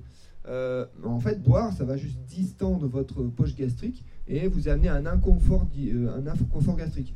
Donc la, la préhydratation, la pré-hyperhydratation n'est clairement pas la meilleure idée. Donc euh, ça serait peut-être effectivement l'erreur un peu, euh, voilà, je suis la dernière semaine, je m'entraîne pas trop, bah, je focus à fond sur ce que j'ingère. Ouais, ben si je bois plus, finalement ça me fera pas de mal, c'est que de la flotte. Ben non, parce que finalement vous allez un petit peu euh, irriter en dilatant votre poche gastrique et vous, allez sécréter des hormones qui sont en lien avec de l'élastine et qui vont être stimulés, stimulés, et en fait vous allez avoir envie de boire. Au fur et à mesure que vous buvez, vous allez distendre et vous aurez encore envie de boire. Donc ouais, c'est pas la meilleure des idées. Ouais. Par contre, euh, on tombe pas dans le phénomène inverse où on boit pas, mais on reste euh, raisonnable avant la compétition. Mmh. Éventuellement, quand on est 2-3 jours avant la course, on peut en profiter pour boire un peu une eau gazeuse, car il y a quelques, quelques minéraux en plus. Des gazéifiés, mais une eau gazeuse. Voilà. L'intérêt, c'est effectivement pareil, c'est un inconfort. On boit de l'eau gazeuse, c'est bien, mais on prend de l'eau gazeuse en lien avec euh, du gaz qui va tamponner qui va amener un petit peu plus de, de, base au niveau de votre, votre alimentation. Mais euh, voilà, le mieux c'est de dégazéifier. Vous prenez de la ceinture, vous secouez, vous. c'est pas c'est de la ceinture sans, sans, bulle, mais c'est intéressant. Euh, mais voilà, ça peut être intéressant, mais ouais, changez pas vos habitudes, buvez raisonnablement. c'est ce qui encore ce qui marchera le mieux. Ça, c'est une bonne erreur à éviter, dégazéifier la ceinture. Parce que vous donnez, euh, par exemple, une bouteille à votre assistance, ça, ça valdingue dans tous les sens dans la voiture pour aller sur le ravito. D'un coup, vous l'ouvrez, vous voulez remplir la flasque, et là, c'est l'explosion. Il y en a partout. Vous êtes trempé dans la flasque. Une fois que vous l'avez refermée, le truc fait que. Elle, est, elle implose. Voilà, le, bouchon peut sauter. J'ai déjà fait sur, euh, sur des courses de vélo plus jeunes. Voilà, vous pouvez faire sauter le bouchon de la gourde si vous n'avez pas fait dégazéifier votre boisson. C'est pareil pour le coca. Oui, et c'est pas drôle quand après vous n'avez pas de deuxième gourde. Est-ce qu'on est bon sur la nutrition, euh, Thomas? Bah, Je trouve qu'on est pas mal. Au départ, en plus, j'ai maître du temps qui m'accélère.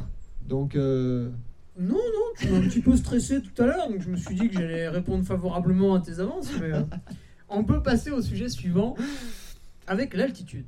Alors, l'altitude, vaste débat. Là, on parle d'altitude parce que finalement, on est à la montagne et la stratégie en lien avec l'altitude peut impacter votre performance du jour J. Il y a plein, plein, plein de stratégies possibles à mettre en place. Toi, tu en as pris une, c'est-à-dire je m'entraîne en hauteur et je vis en hauteur. J'ai pris la plus, euh, la plus bourrin, en effet, qui consiste à rester très haut, très longtemps et à tout faire là-haut. Voilà. Après, vous avez les stratégies qui consistent à je m'entraîne en altitude, mais je vis en bas. Typiquement, euh, j'habite à Bourg-Saint-Maurice, je vais m'entraîner à la Plagne. Il y a les stratégies qui consistent à s'entraîner en bas et récupérer en haut. Alors elles sont intéressantes, mais pas tant que ça, parce qu'en fait on se fatigue quand on est en altitude, mais ça peut avoir un intérêt quand on va euh, chercher justement à choquer son organisme. Et on a les stratégies qui consistent à, euh, être euh, vivre en haut et je vis en haut. je m'entraîne en haut, pardon, et je vis en haut.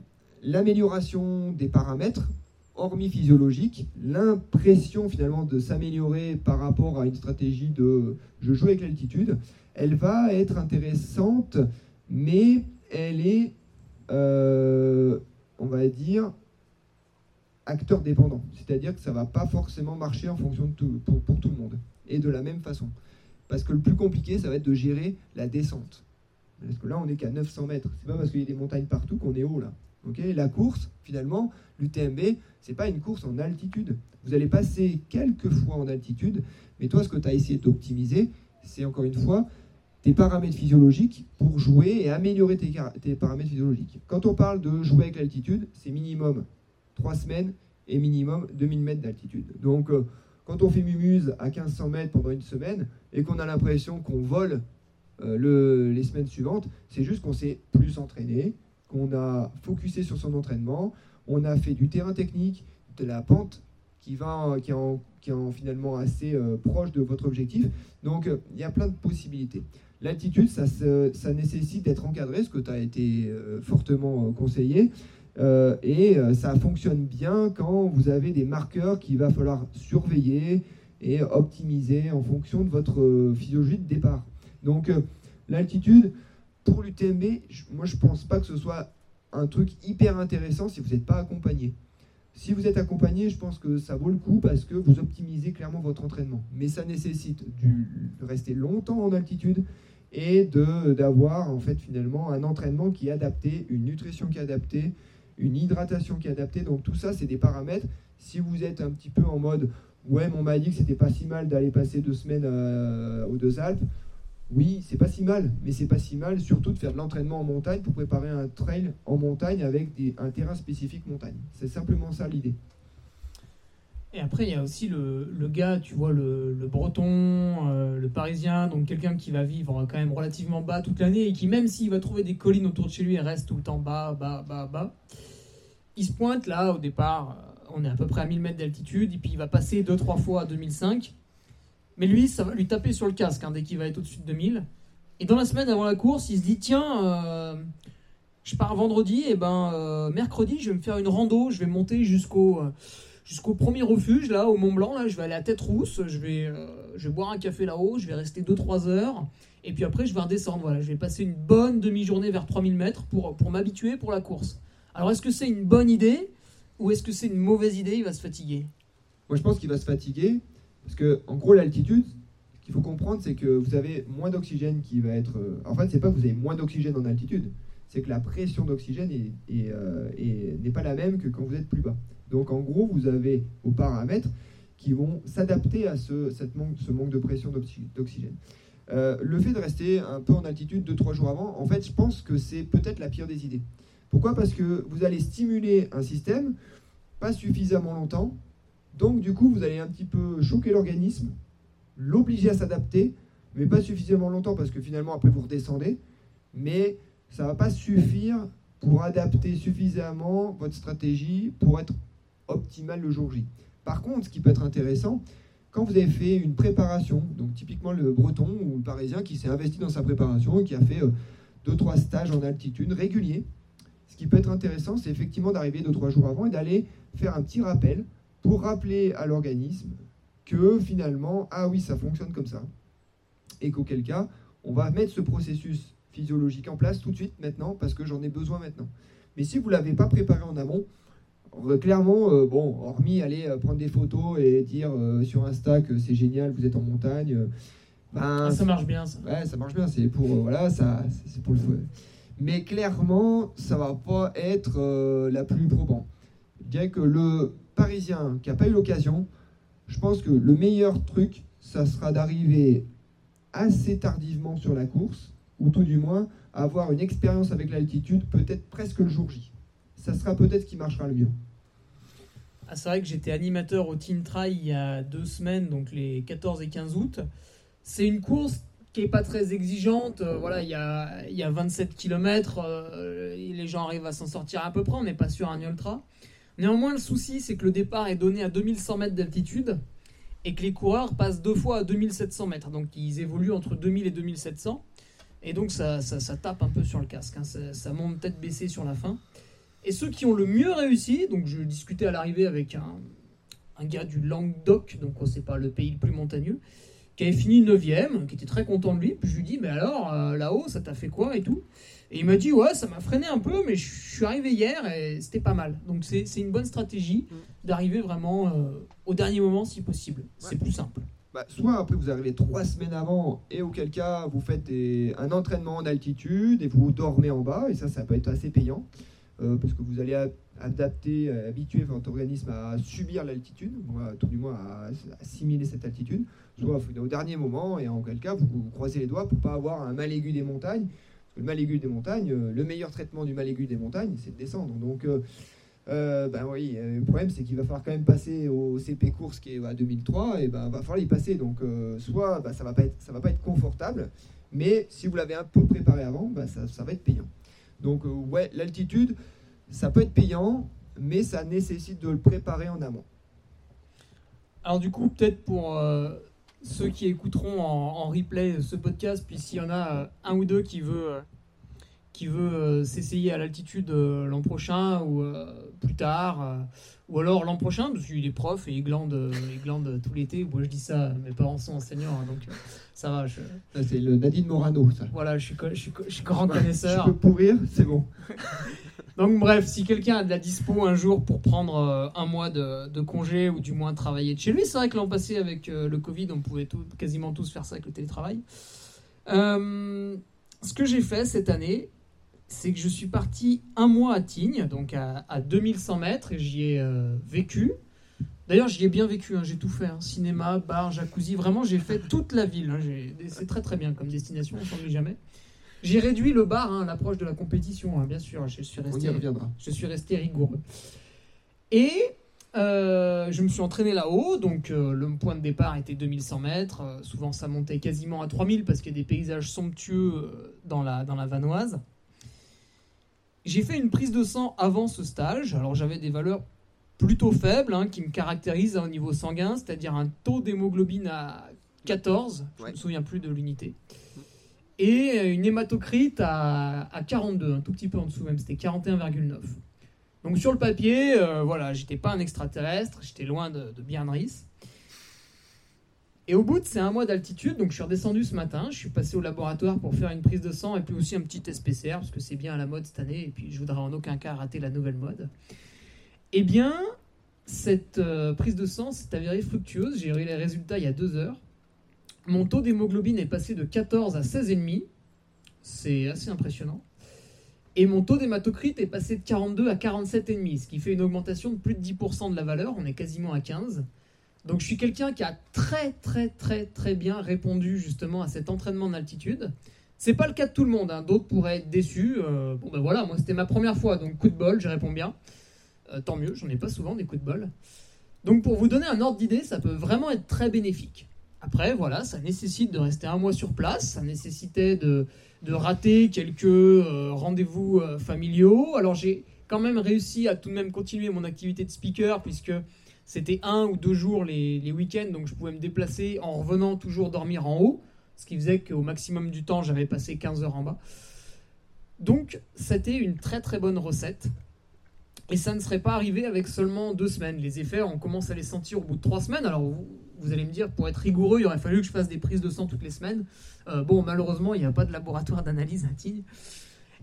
Mais voilà, en tout cas, le bilan, comme quoi ça marche. Hein. J'ai les deux feuilles de, prise de sang sous les yeux. Euh, vous, avez, un réel gain.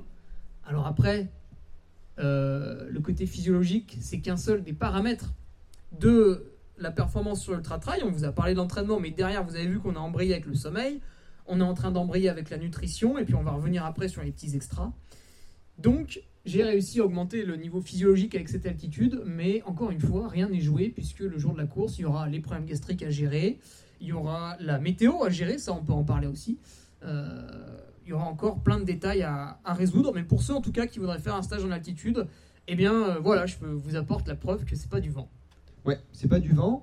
Alors après, si je dois faire mon, euh, on va dire, mon, boulet, je dirais que tu améliores tes, paramètres physiologiques, mais euh, le pont direct entre j'ai amélioré mes paramètres physiologiques qui sont finalement en lien avec une amélioration de ma performance, c'est pas forcément le cas tout le temps.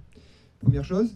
Et la deuxième chose qu'il faut faire attention avec une amélioration des paramètres physiologiques en lien avec l'hématocrite. L'hématocrite, ça veut dire quoi? C'est que vous avez un sang qui est en fait plus épais.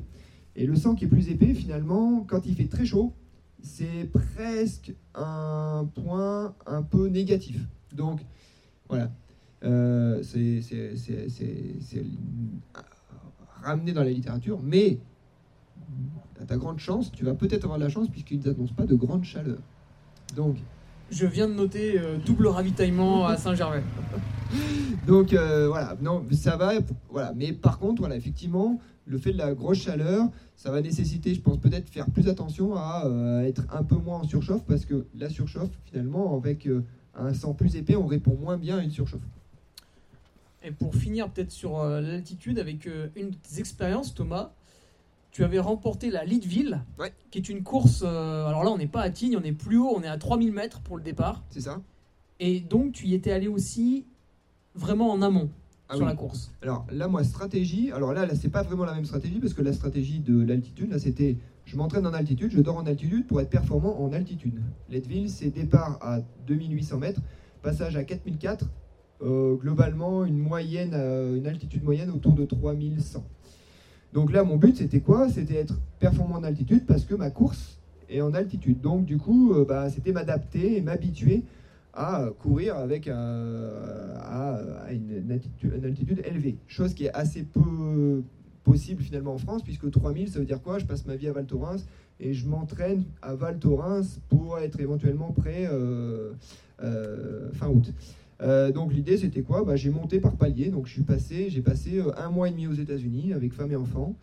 Euh, et on est monté progressivement. On a fait du boulder à 1008, on a fait du Breckenridge à 2004, puis après on est passé à Leadville, ainsi de suite. Donc finalement, j'ai passé progressivement mon temps pour parce que pourquoi? Si on y va avant, si on passe trop de temps en altitude, bah, en fait on va se désentraîner parce que les paramètres physiologiques vont être moins bien stimulés parce que vous ne pouvez pas être avec des intensités aussi élevées que vous êtes en bas. Donc c'est ça, ça a été toute une espèce de stratégie à mettre en place pour adapter l'entraînement, adapter les montées en palier progressif pour pouvoir être performant le jour J à 3000.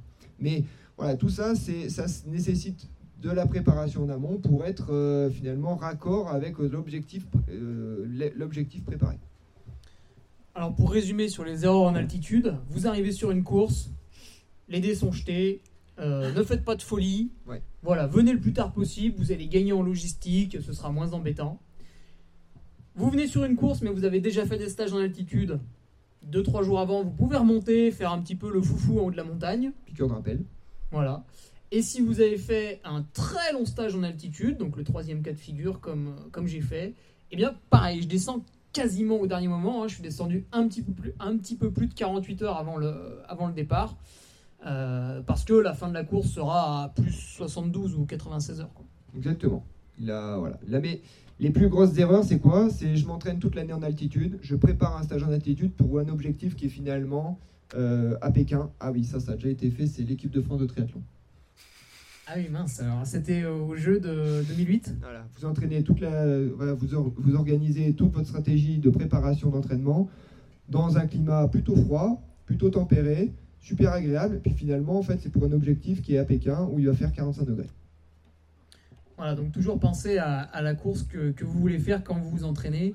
Euh, on peut revenir sur les erreurs aussi que j'ai fait l'an passé en préparant l'échappée belle, mais c'est pas trop le, le sujet. On arrive sur la dernière rubrique, euh, Thomas, à moins que On dans va, on va la noyer dedans. tu vas mettre l'automédication dans les extras. Alors, Ouais. est-ce que tu vas la mettre dans la parenthèse sur le sexe, l'automédication?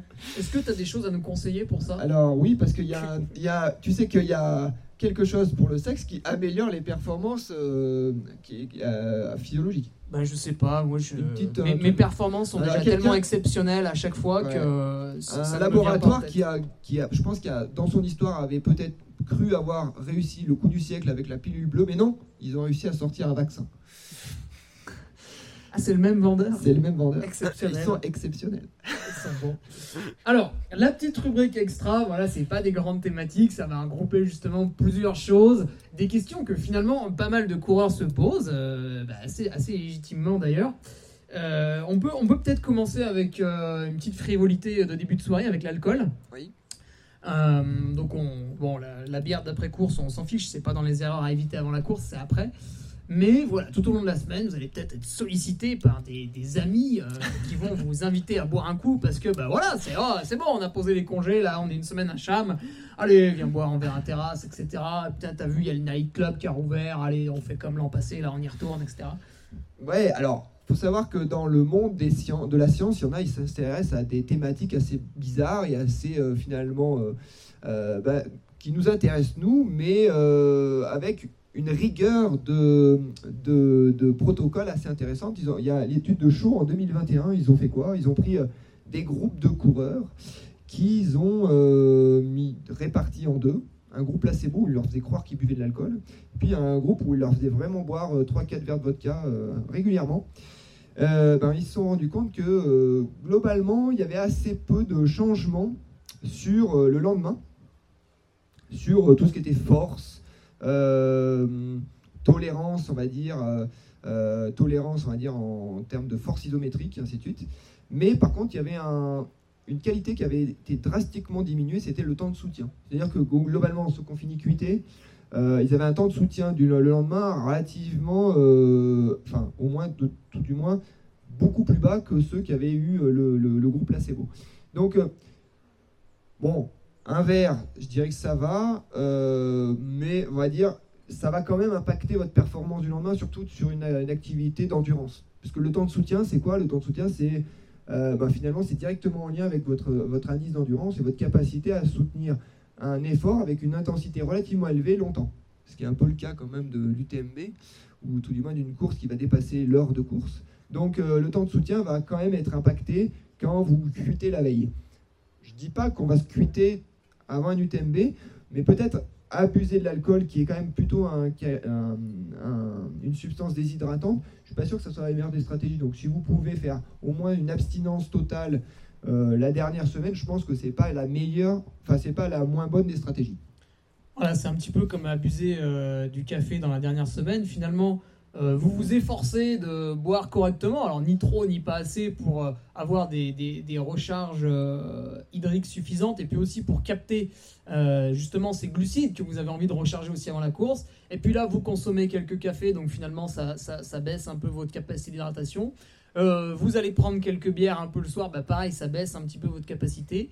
Mais toujours inutile de tomber dans le dogme si vraiment, vraiment refuser tous les jours de la semaine, ça vous coûte allez-y, buvez-en une petite. Euh, c'est pas 25 centilitres qui vont, euh, qui vont non plus euh, faire des dégâts considérables.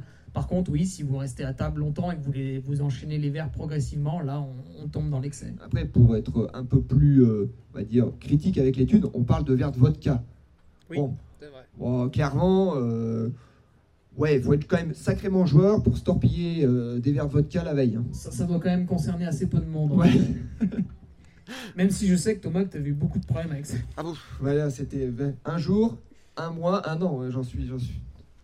Eh, c'est la bonne Maxime. Est-ce que tu as une petite anecdote justement euh, sur quelques coureurs que tu aurais pu côtoyer euh, qui se seraient présentés à un départ de course en ayant été la veille euh, plutôt dans une autre thématique? Non, non, non. clairement, la thématique alcool, j'ai un copain finalement qui a, avec qui alors c'est marrant, il travaille dans la même entreprise que ton frère.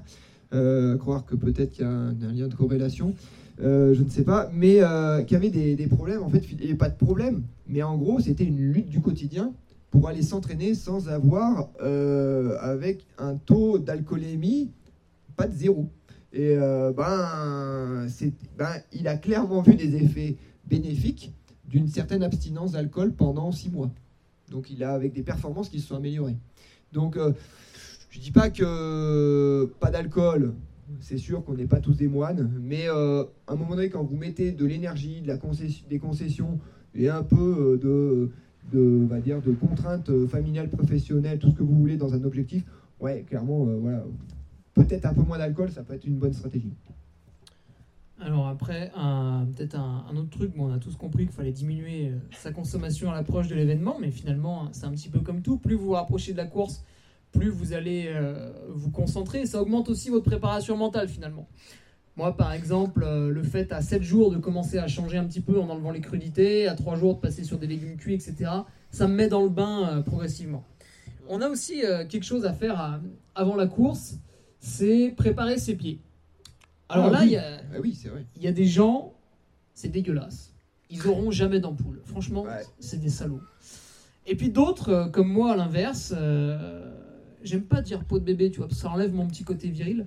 Ils ont euh, des petits problèmes avec la peau sous leurs pieds, et ils sont sujets à beaucoup d'ampoules. Bon, ça me le fait de moins en moins, mais quand même, de temps en temps, ça ressurgit un peu. Et je dois préparer un petit peu mes pieds en amont. Alors finalement, qu'est-ce que ça veut dire? Eh bien là, pendant, euh, je crois, deux ou trois semaines, régulièrement, le soir, je mettais une crème hydratante sous le pied, qu'on connaît bien, la NOC, pour pas la citer. Euh, Est-ce que on a justement des, des trucs à faire ou à pas faire avec ses pieds avant la course? Euh, je dirais que les trucs à ne pas faire, euh, peut-être que c'est ce qui va finalement avec je prends du temps pour moi, je me repose, ça serait utiliser à mort la, la tongue. Ok? Donc effectivement, la tongue, c'est un super, on va dire, c'est un super euh, exercice de rééducation du pied. Ça vous fait travailler énormément le pied. Par contre, euh, en fait, c'est peut-être pas la meilleure des stratégies avant la course de solliciter ultra fort son pied. Euh, mais sur la préparation du pied en amont, je dirais qu'il n'y a pas d'erreur particulière. L'erreur, ça serait de ne pas avoir préparé ses pieds. L'erreur, ça serait de croire que un effort extraordinaire va être aussi bien vécu qu'un entraînement régulier. Maintenant, l'entraînement régulier peut être une aide à préparer une peau de pied. Ce que tu as dit, effectivement, c'est juste un résumé rapide, mais ce résumé-là, c'est quoi? Ça, m'arrive de moins en moins. Oui, parce que c'est une exposition progressive à un stress mécanique qui est en lien avec du frottement régulier sur les chaussures, du frottement régulier sur des points d'appui un peu plus, euh, un peu plus conséquents. Donc euh, oui, préparer ses pieds, ça veut dire quoi? Ben, De la noc, euh, faire ce qu'on appelle de la préparation avec du jus de citron ou euh, si vous êtes passé en, dans les, bah, dans- en vétérinaire, chez le vétérinaire, ça c'est du tanocanin. C'est en fait c'est de la pommade qui permet de densifier les coussinets du chien. Ça marche aussi pour nous, les humains. Euh, ça, ça aide finalement à améliorer une certaine capacité euh, cutanée. La noc en amont, c'est bien, mais effectivement le jour J aussi ça aide parce que c'est une crème anti-frottement. Donc on met de la noc, moi je mets de la noc sur ma peau, je mets ma chaussette et je mets de la noc sur la chaussette. Ça commence à faire pas mal de noc, mais euh, on est Ah oui, sur tu dois patauger un peu. voilà, on est sur une double, euh, on va dire une double euh, surface glissante. Alors, ça passe, euh, faut, en général, moi je serre un petit peu mes lacets, mais effectivement ça glisse un petit peu au tout début, mais une fois que ça, le pied est en place, il n'y a aucun problème. Mais voilà, l'idée, la- l'erreur, ça serait de ne pas le faire et de ne pas préparer le pied sur un effort finalement que vous n'avez pas l'habitude de faire. Donc voilà, en amont, on prépare avec de la, euh, une densification de sa, corne finalement. Et euh, le meilleur le meilleur conseil qu'on puisse donner, c'est de faire un tour chez le pédicure. Alors, euh, les podologues ne sont pas là que pour faire des semelles. Je ne reviens pas sur les semelles, j'ai un certain avis là-dessus, mais, ils sont aussi là pour préparer et être le spécialiste des soins du pied. Donc un pédicure, en amont, ça peut être une, ça peut être une, une belle arme et euh, peut-être quelque chose qui peut euh, éviter de, euh, de souffrir le jour J. Le podologue, il peut intervenir sur euh, de la corne un peu trop présente. Il peut vous alerter aussi sur une peau trop fragile. Ouais. Au niveau des ongles, alors tout le monde sait se couper les ongles hein, quand même, on n'en est pas là. Ah non, c'est faux. Mais- ah bon? Ah non, tu te les coupes comment? Bah avec le coupe-ongle, mais je regarde bien, je fais attention. En fait, une coupe d'ongle bien réalisée, c'est une coupe droite. Ah ouais, c'est pas bon alors. Voilà. en fait, faut pas faire le contour de l'ongle, d'accord? Ça, c'est important. Ok, vous vous coupez droit. Pourquoi? Parce que sur les côtés, en gros, ça sert justement à protéger complètement la dernière, euh, la dernière euh, phalange. Donc, non, non, un, un ongle bien coupé, c'est un ongle qui coupe droit. Vous laissez euh, juste un- une French manucure, là, mais euh, vous laissez du, la, de la... Alors, si vous avez la chance d'avoir des ongles, moi, euh, dans ma carrière, j'ai fait, je pense, beaucoup plus d'années sans ongles qu'avec, parce que finalement, euh, j'étais beaucoup plus embêté euh, quand j'en avais que quand j'en avais pas. Donc, globalement, ils sautaient à peu près au bout de deux de, deux ultras. Mais quand vous avez des ongles, pour bien les couper, vous les coupez droit. Et après, on a aussi les petits ongles incarnés. Là, j'ai un copain qui était. Et Eh oui, passé. ça c'est quand on fait le tour de l'ongle. Ah bah ça m'est pas arrivé. Alors, je, dois être, je dois être un petit peu chanceux finalement. Et donc bah lui il est, il est bien embêté parce qu'avec son ongle incarné là il a un petit peu de mal à mettre sa chaussure correctement. Donc euh, Voilà, le tour chez le podologue a été trop tardif euh, pour Ouais. lui. Après, il y a, tu sais qu'il y a une tendance aux États-Unis qui consiste à se faire arracher l'ongle. En fait, ils se, ils se font opérer. Vous allez, c'est donc vous avez, vous faites deux Allez, litres. bon appétit. hein. ah bah là, on arrive dans la partie extra. Euh, mais en fait, ils se font opérer pour enlever l'ongle. Finalement, c'est une, une stratégie relativement radicale, mais ultra efficace.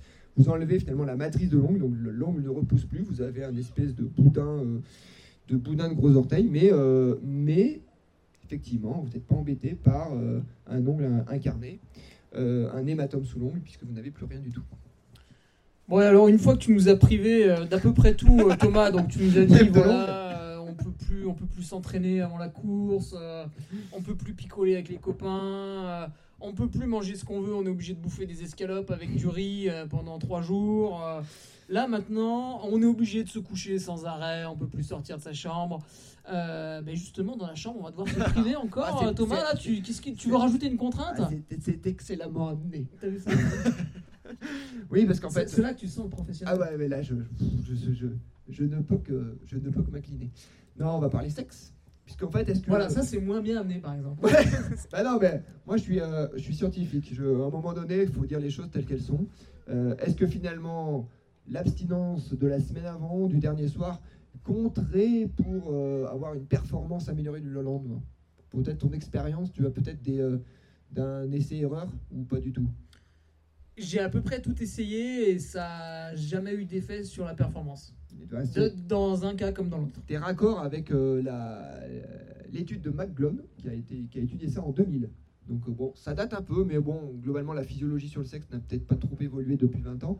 Mais on est sur une étude qui a effectivement comparé les, euh, performances euh, avec et sans. Donc, euh, alors après, ça reste des études quand même, ce qu'on appelle des, études de cas. Donc il y a tellement de paramètres qui peuvent impacter la performance du lendemain, mais effectivement par rapport au sexe, il a été, alors ça, ça va, j'autoriserai finalement une, ça va être peut-être le paramètre sur lequel que tu, tu Bah, il faut définir la séance, euh, Thomas, comme Alors, pour, euh, comme pour l'entraînement, voilà, c'est la- de dosage. Alors la séance t'emballe pas non plus. Est-ce qu'on doit réduire de 50% Alors, réduire de 50%, ce qu'il faut comprendre, c'est que l'acte, le, le coït, le coït, si on peut appeler ça comme ça, euh, en fait, n'a une dépense énergétique que de 25 à 50 calories. Donc, c'est pas non plus une dépense de ouf. Euh, même, même quand on donne, euh, ah, même que les bah, voisins sont alors, obligés de monter, je- dire je- d'arrêter. Je, connais pas tes performances, mais on va te- on va- je vais t'autoriser un 55 calories. Ah, c'est gentil, merci. Euh, mais à- même à 55, je, je- alors, sur l'aspect finalement. Quand t'es obligé de t'arrêter pour boire et tout, même là, pas plus de 50. 50, après, c'est peut-être que. Est-ce que ça compte comme deux fois à ce moment-là? Ah Il y a beaucoup de questions dans l'étude et on n'a pas toutes les réponses. C'est vrai que sur les deux fois, ouais, peut-être. Après, est-ce que le changement de partenaire compte sur euh, effectivement doubler Oui, est-ce qu'il y a 50? des copains, pas de copains ouais, je- j'entends. Mais peut-être que ça peut être, euh, ça peut être intéressant de mener une étude beaucoup plus approfondie sur euh, effectivement l'influence sur la performance en ultra. Peut-être même pendant l'ultra, peut-être est-ce que ça, est-ce que ça relancerait Alors, j'ai j'ai noté qu'on avait quand même beaucoup moins envie. Moi, je me souviens de mes passages au Contamine et à Courmayeur. À aucun moment, ça m'a traversé l'esprit. Mais, mais, mais, mais pour être quand même, pour te mettre fi- finalement assez à l'aise pour ce soir et pour le soir du lendemain jusqu'à vendredi, tu peux y aller forte, enfin, tu peux y aller avec une certaine vigueur, puisque ça n'aura aucun impact sur ta performance de vendredi après-midi. Bon, elle regarde le live, ça doit lui faire très plaisir. Voilà. Sans te- voilà. Tu pourras effectivement utiliser ton homme à souhait.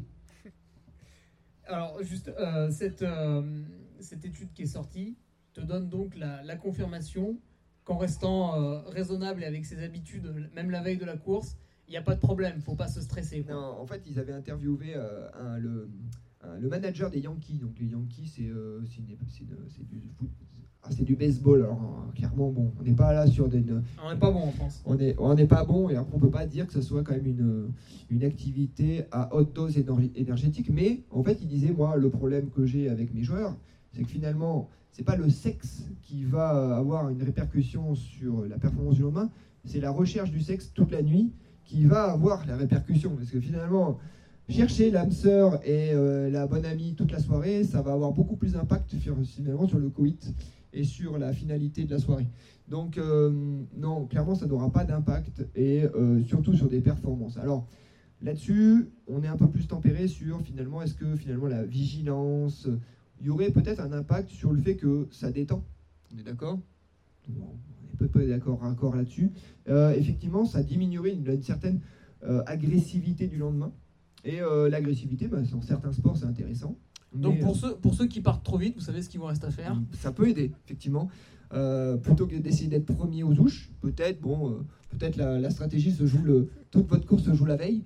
Mais ce qu'il faudra comprendre, c'est que l'agressivité, la vigilance et l'hyperagressivité, euh, ça, obéit, ça obéit finalement à une espèce de courbe en U. Trop d'agressivité va être plutôt nocif pour votre performance. Peu d'agressivité et de finalement de, cool attitude va pas forcément être bénéfique sur votre performance. Donc c'est toute une histoire de, finalement de 50 nuances degrés sans vouloir faire de pont euh, mal placé. Ouais, jusque-là, les 50 calories, on va les dépasser. Non, du coup, c'est exactement comme avant. Si vous êtes dans l'excès, euh, ça va pas être bon. Et si vous êtes dans une, dans une absence totale, pareil, ça sera pas bon non plus. Absence totale, oui. Alors après, c'est pas ça, c'est un autre problème. Si vous êtes une absence totale et que finalement c'est votre but de vie, et bon, ben, je sais pas si c'est votre si c'est le mieux, c'est de faire un ultra trail ou de trouver l'âme sœur, je sais Ouais, pas. plus- plutôt de se frustrer, je voulais dire, en, Ah. en s'abstenant. Ah, s'abstenant totalement.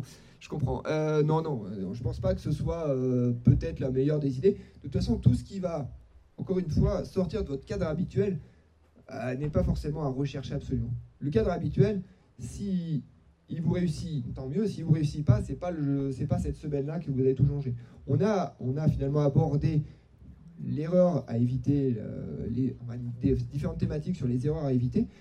Euh, juste pour finir sur un cadre hyper important et un beaucoup plus important finalement que tout ce qu'on vient de discuter sur les anti-inflammatoires la veille, le, la semaine avant, voilà, vous êtes blessé, bon, euh, de toute façon ça va être compliqué, mais la stratégie de prendre des anti-inflammatoires en amont, clairement c'est pas une bonne idée, pendant c'est pas une bonne idée, Euh, vous allez prendre des risques clairement. Et c'est pas que des euh, ouais moi j'ai clairement essayé, ça ne fonctionne pas. Et on est sur des stratégies qui peuvent être largement plus handicapantes que simplement un arrêt de course. Ok, vous allez pouvoir avoir une, une insuffisance rénale aiguë parce que vous allez détruire votre rein avec de la rhabdomyolyse. Je ne rentre pas dans les détails, mais globalement, vous allez abîmer votre organisme avec sur un côté non euh, sans retour en arrière. Donc euh, voilà, l'automédication, faites attention là-dessus. C'est même pas attention, si vous êtes blessé, oui, ça va être compliqué. De toute façon, prenez pas cette stratégie-là ce sera de toute façon vous êtes perdant là-dessus. Voilà, puis pour vous rassurer euh, mentalement, vous venez sur la course.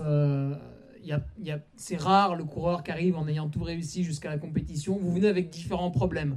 Il y a eu la naissance du petit dernier un peu avant qui fait que les nuits ont été compliquées. Il y a eu des séances d'entraînement qui ont sauté pour X raisons, etc.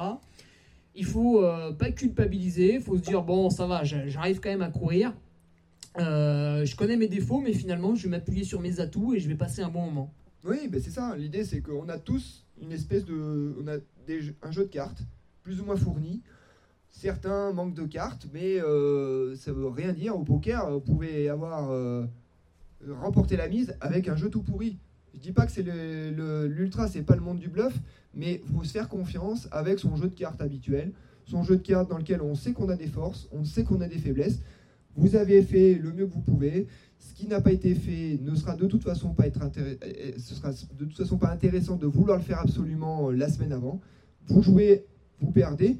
Voilà, l'idée c'est de vivre l'événement dans la meilleure disposition, en étant en équilibre et euh, sans vous mentir à vous-même. Vous savez ce que vous, valez, vous savez ce que vous avez fait.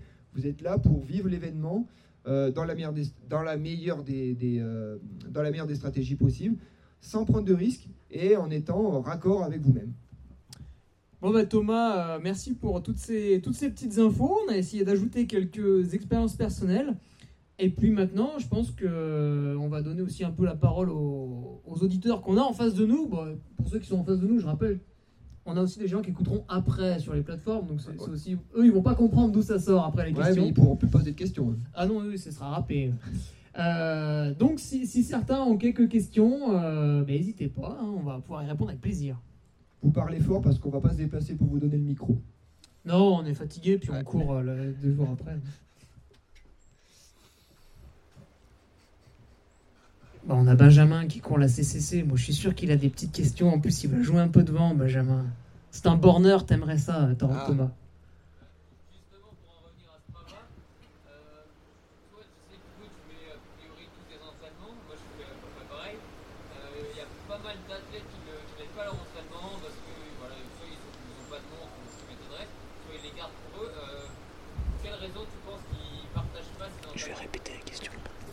Alors, Benjamin nous demande, je répète pour le micro. Benjamin nous demande pourquoi il y a des coureurs qui ne mettent pas tout sur Strava. Alors, on peut citer euh, quelques petits, petits fripons comme euh, François Den, par exemple. C'est vrai que souvent les gens me disent Ah, mais t'as vu, là, il a fait euh, pas mal de, de jours de repos, voire même quasiment une semaine. Alors, ça me fait toujours rigoler. Je leur dis Oui, bah, bien sûr, on, bat le record de Kylian Jornet sur la hard rock en ne s'entraînant pas, hein, c'est c'est bien connu. Euh, Thomas, est-ce que tu aurais une info à nous donner sur le biais psychologique de quelques coureurs Pourquoi certains mettent tout et pourquoi d'autres euh, Alors, ceux qui mettent pas, on les comprend, mais pourquoi il y en a qui mettent la moitié, par exemple? Alors, en fait, il y a plein de raisons. Et là, en fait, on touche finalement la, la raison essentielle qui est celle des réseaux sociaux. Les réseaux sociaux, c'est pas la vraie vie. La C'est celle qu'on veut montrer, c'est celle qu'on veut montrer qu'on exactement. peut vivre un peu. Alors, Strava peut être vécu comme, enfin, peut être utilisé, pardon, comme un cahier d'entraînement, qui est très intéressant. Je mets tout, ça implémente des données, et ainsi de suite. Je vais pouvoir me servir de ces données-là. Pour, euh, bah, moi, je me suis servi pour mon étude, par exemple, quand j'ai fait mon étude avec euh, Nolio. Euh, c'est intéressant parce que beaucoup de gens mettent sur Strava, et puis en fait, ça fait un pont intéressant. Donc, ça- on s'en sert de cahier d'entraînement. Après, bah, il y a ceux qui mettent que les séances qui les arrangent, qui les arrangent parce qu'ils montrent qu'ils en ont une grande. Ils montrent que ouais, bah, celle-là, je l'ai bien mise à Jean-René. Euh, tiens, euh, il va recevoir son mail comme quoi je lui ai niqué son CR. Ça, t'aime bien. Ça, je les adore, ceux-là. Euh, et puis voilà. Et après, il y a ceux qui vont, euh, voilà, à un moment donné, euh, on peut. Strava est réellement le réseau social des borneurs. Et puis avec bah, ses biais. Donc les biais, bah, François, il utilise ses biais pour montrer, mais pas tant. Mais est-ce que finalement, il le fait pas sur plein d'autres réseaux sociaux et que finalement, ben, ça fait partie d'une stratégie de carrière et une stratégie de carrière professionnelle Moi, je pense que c'est intéressant. Après, je dirais qu'il y a un autre effet pervers, et ça, je ne peux pas rentrer dans d'autres détails, mais il y a des gens qui rajoutent des séances sur Strava pour légitimer le fait que finalement, euh, non, ils sont pas dopés eux, parce que eux, tu as vu tout ce qui borne ils rajouteraient des, ils rajoutent des séances. J'ai quelques noms en tête, on pourra en parler en off, mais euh, des gens qui rajoutent pour légitimer le fait que, ouais, mais eux, c'est normal qu'ils soient devant parce que tu as vu tout ce qui borne. Donc, euh, Strava est un outil et il faut avoir un certain recul et une certaine analyse des séances qui sont postées. Avec, euh, encore une fois, on ne peut pas euh, décontextualiser une séance prise isolément pour dire, euh, ok, bah, celle-ci, elle a bien marché, ainsi de suite. L'erreur classique, c'est effectivement analyser l'entraînement de François Den avec juste les séances qu'il met. Non. Alors, une autre question? Christophe, au lieu de glander sur ton téléphone. Tu vois, j'aurais pu faire prof.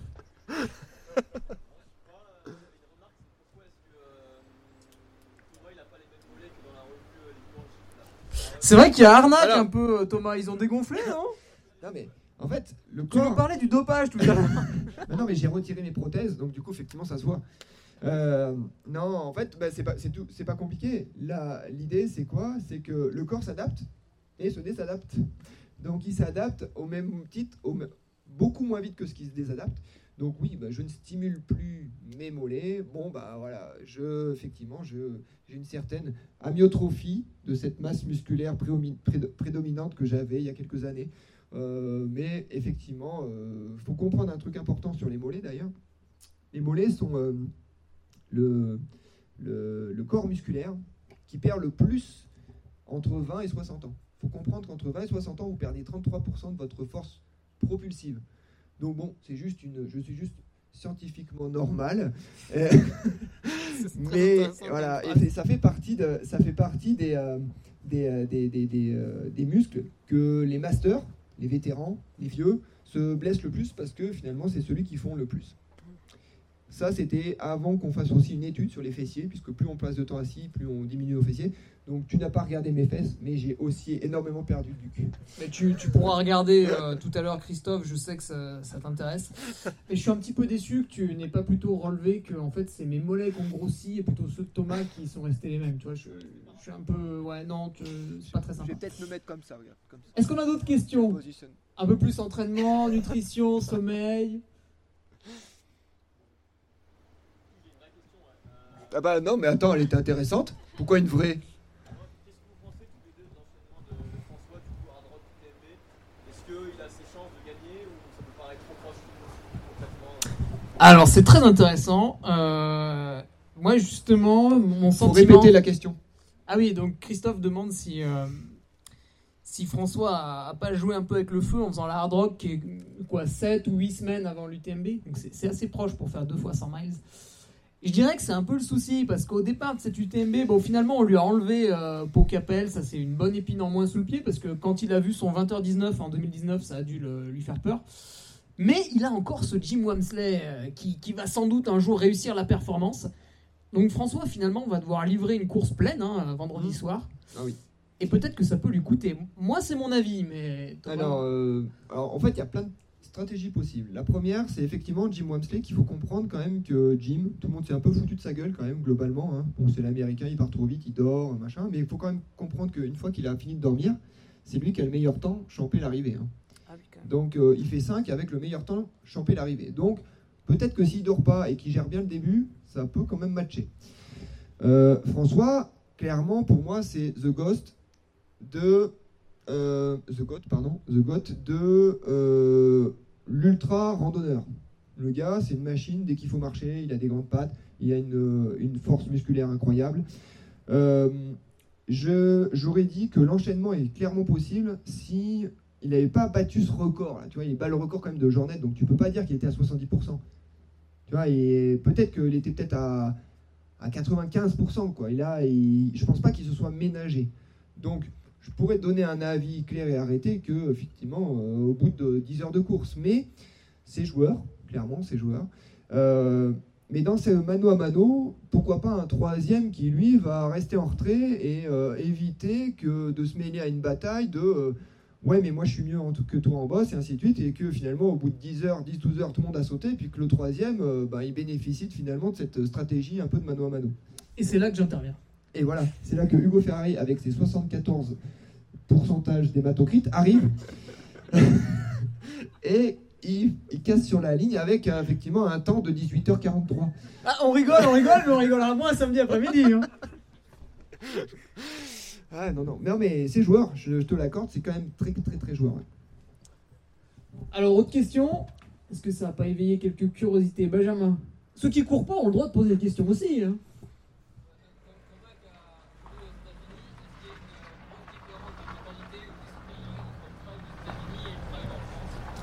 Donc Benjamin nous demande si euh, il y a une différence de mentalité entre les, les US et euh, les Français. On peut mettre les, Européens hein, dans le lot euh, au niveau du trail. Je dirais que le trail, il s'est construit, pour moi, il s'est un peu construit aux US. Le trail, comme on entend le mode trail, il faut comprendre que finalement, le trail ou- en France, il est né euh, plus ou moins avec les Templiers, euh, on va dire, euh, ce format-là. Et il a été finalement importé par euh, l'organisateur des Templiers, Gilles Bertrand, qui l'a importé de la Western States. Donc la Western States, ça reste le 100 miles euh, mythique des États-Unis. Donc euh, cette vision un petit peu du trail courant, ben, elle vient un petit peu des États-Unis. Sauf qu'en fait, là, on parle de trail qui court pas du tout, euh, de la diagonale, de l'UTMB, ainsi de suite. Donc là, si on parle d'UTMB, euh, les, Américains n'ont pas du tout été finalement assez éduqués. Alors, ils ont hard rock, certes, mais bon, ils sont euh, 45 au départ, donc on peut pas dire que ça représente finalement la majeure partie des coureurs américains. Donc cette vision un petit peu du trail US, c'est du trail US avec les gens qui, cou- qui marchent peu. Tu vois, les gabarits, c'est pas du tout les mêmes gabarits. Les gars, euh, tu sens que c'est des coureurs. Euh, après, la, vision du trail US, on est quand même sur des, gens qui, sont, qui arrivent globalement sur les courses euh, beaucoup mieux préparés, avec un, certain, en fait, enfin, avec moins de consumérisme que de, de. Donc, ils préparent, ils choisissent leurs événements et euh, ils s'investissent vachement plus dans la course qu'un Européen qui va dire bon, bah, de toute façon, si je me plante ici, j'irai faire celui-là, et ainsi de suite. Donc, euh, la vision du trail US est un peu plus impactée par euh, je suis, enfin, dire, je, j'ai une symbolique sur le départ et sur la course que je suis en train de faire. Après, la vision, c'est aussi, je me prends moins la tête. Euh, pour plein de raisons. Et euh, peut-être après, c'est presque un problème euh, entre guillemets économique. C'est-à-dire que l'US, ils sont beaucoup plus libéraux. On, ils signent une décharge, ils savent que s'ils sont dans, la, dans, la, dans la panade, bah, il n'y a pas grand-chose qui va venir les aider, hormis... donc, on est peut-être sur une, une vision du trail différente, mais peut-être une vision de la vie différente. On prend une dernière question, puis après Thomas, tu avais des, des petites choses à faire gagner aussi. Ah, la tombola, mais oui, putain. Ouais, on va Ah bah oui, la tombola. Et puis après, il faut aussi qu'on qu'on casse la croûte. Eh un bah peu oui. aussi. hein. Je vois que personne s'est servi pour l'instant, mais sur les tables, c'est pour eux. hein. Exactement. Allez, on prend une dernière question, puis après, on passe au moment un peu plus convivial. On se rapproche de vous. Non, on passe direct à la tombola? Bon, bah, on fait la tombola, hein. moi ça me dérange pas. Ah, ils sont, ils sont vénales, c'est incroyable. Alors, on avait une stratégie sur la tombola qui a. Au début, on s'était dit est-ce qu'il y a des gens ici présents qui ont joué à la tombola? Ok, parce qu'en fait, je vous explique. Ma règle, on vient de la changer. C'est-à-dire que ceux qui ont gagné les, lots, c'est que ceux qui sont là. Donc, on va tirer jusqu'à que ce soit le premier qui est là qui, qui est tiré. Ça, va, ça vous va ou pas? Bon.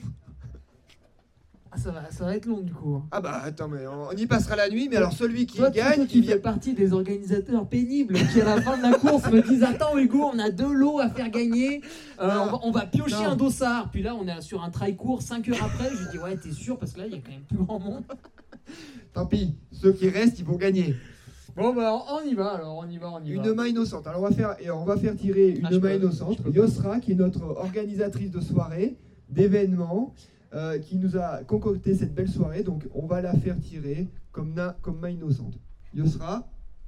Alors oui, juste un truc. hein.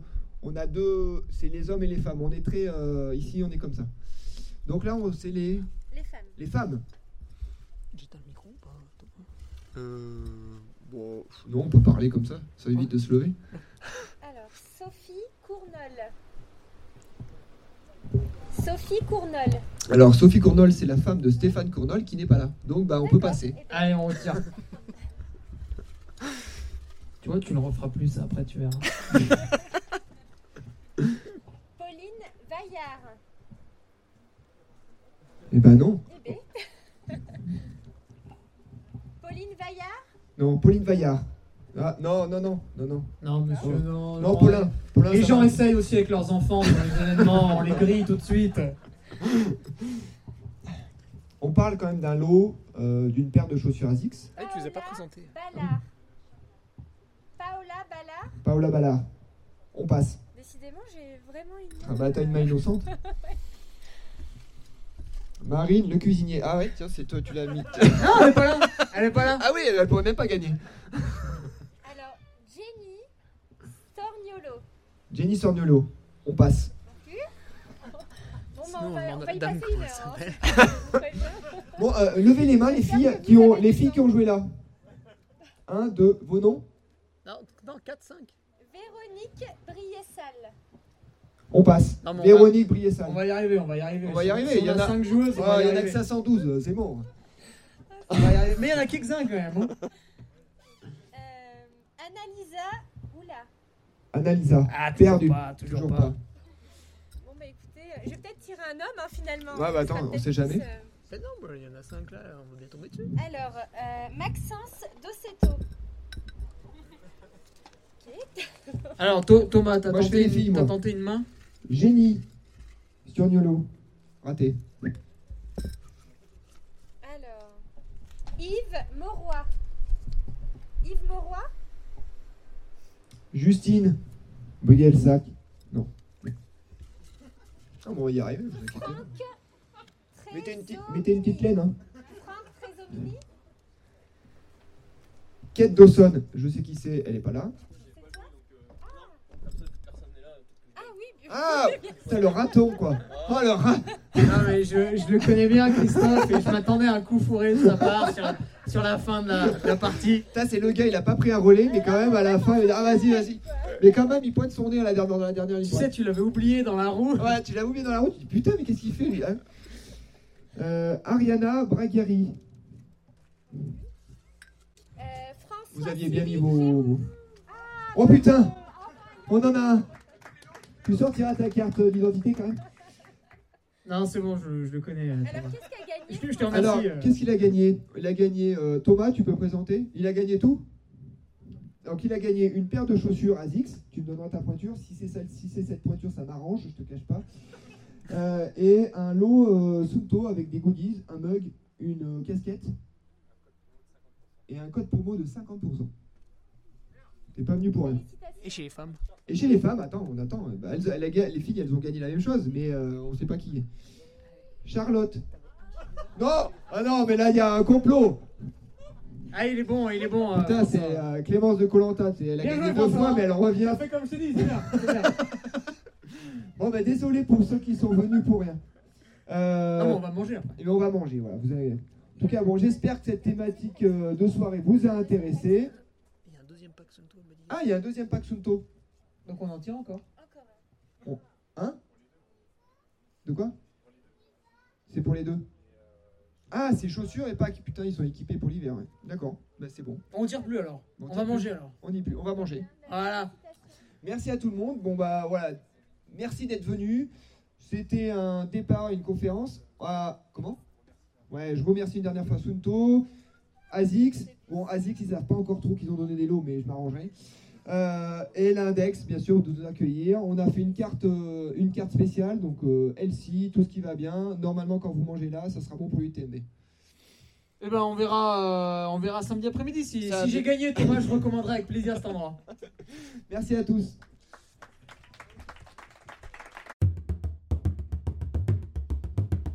Tu viens d'écouter le podcast du Duc de Savoie. Si tu souhaites approfondir avec de pertinents articles d'éminents spécialistes, rejoins le Patreon. Tu feras ainsi partie en tant que fidèle patriote de la très prestigieuse Duke Army. Si l'humour est ton leitmotiv et que tu n'as peur de rien, viens sur l'Instagram. Si tu veux espionner le Duc, car tu es vil et sournois, son Strava est également à ta disposition. Enfin, si tu es vieux, presque sénile et ou débute dans les réseaux sociaux, contente-toi de suivre sa divine page Facebook, les liens sont dans la description, que Dieu te garde, et à la semaine prochaine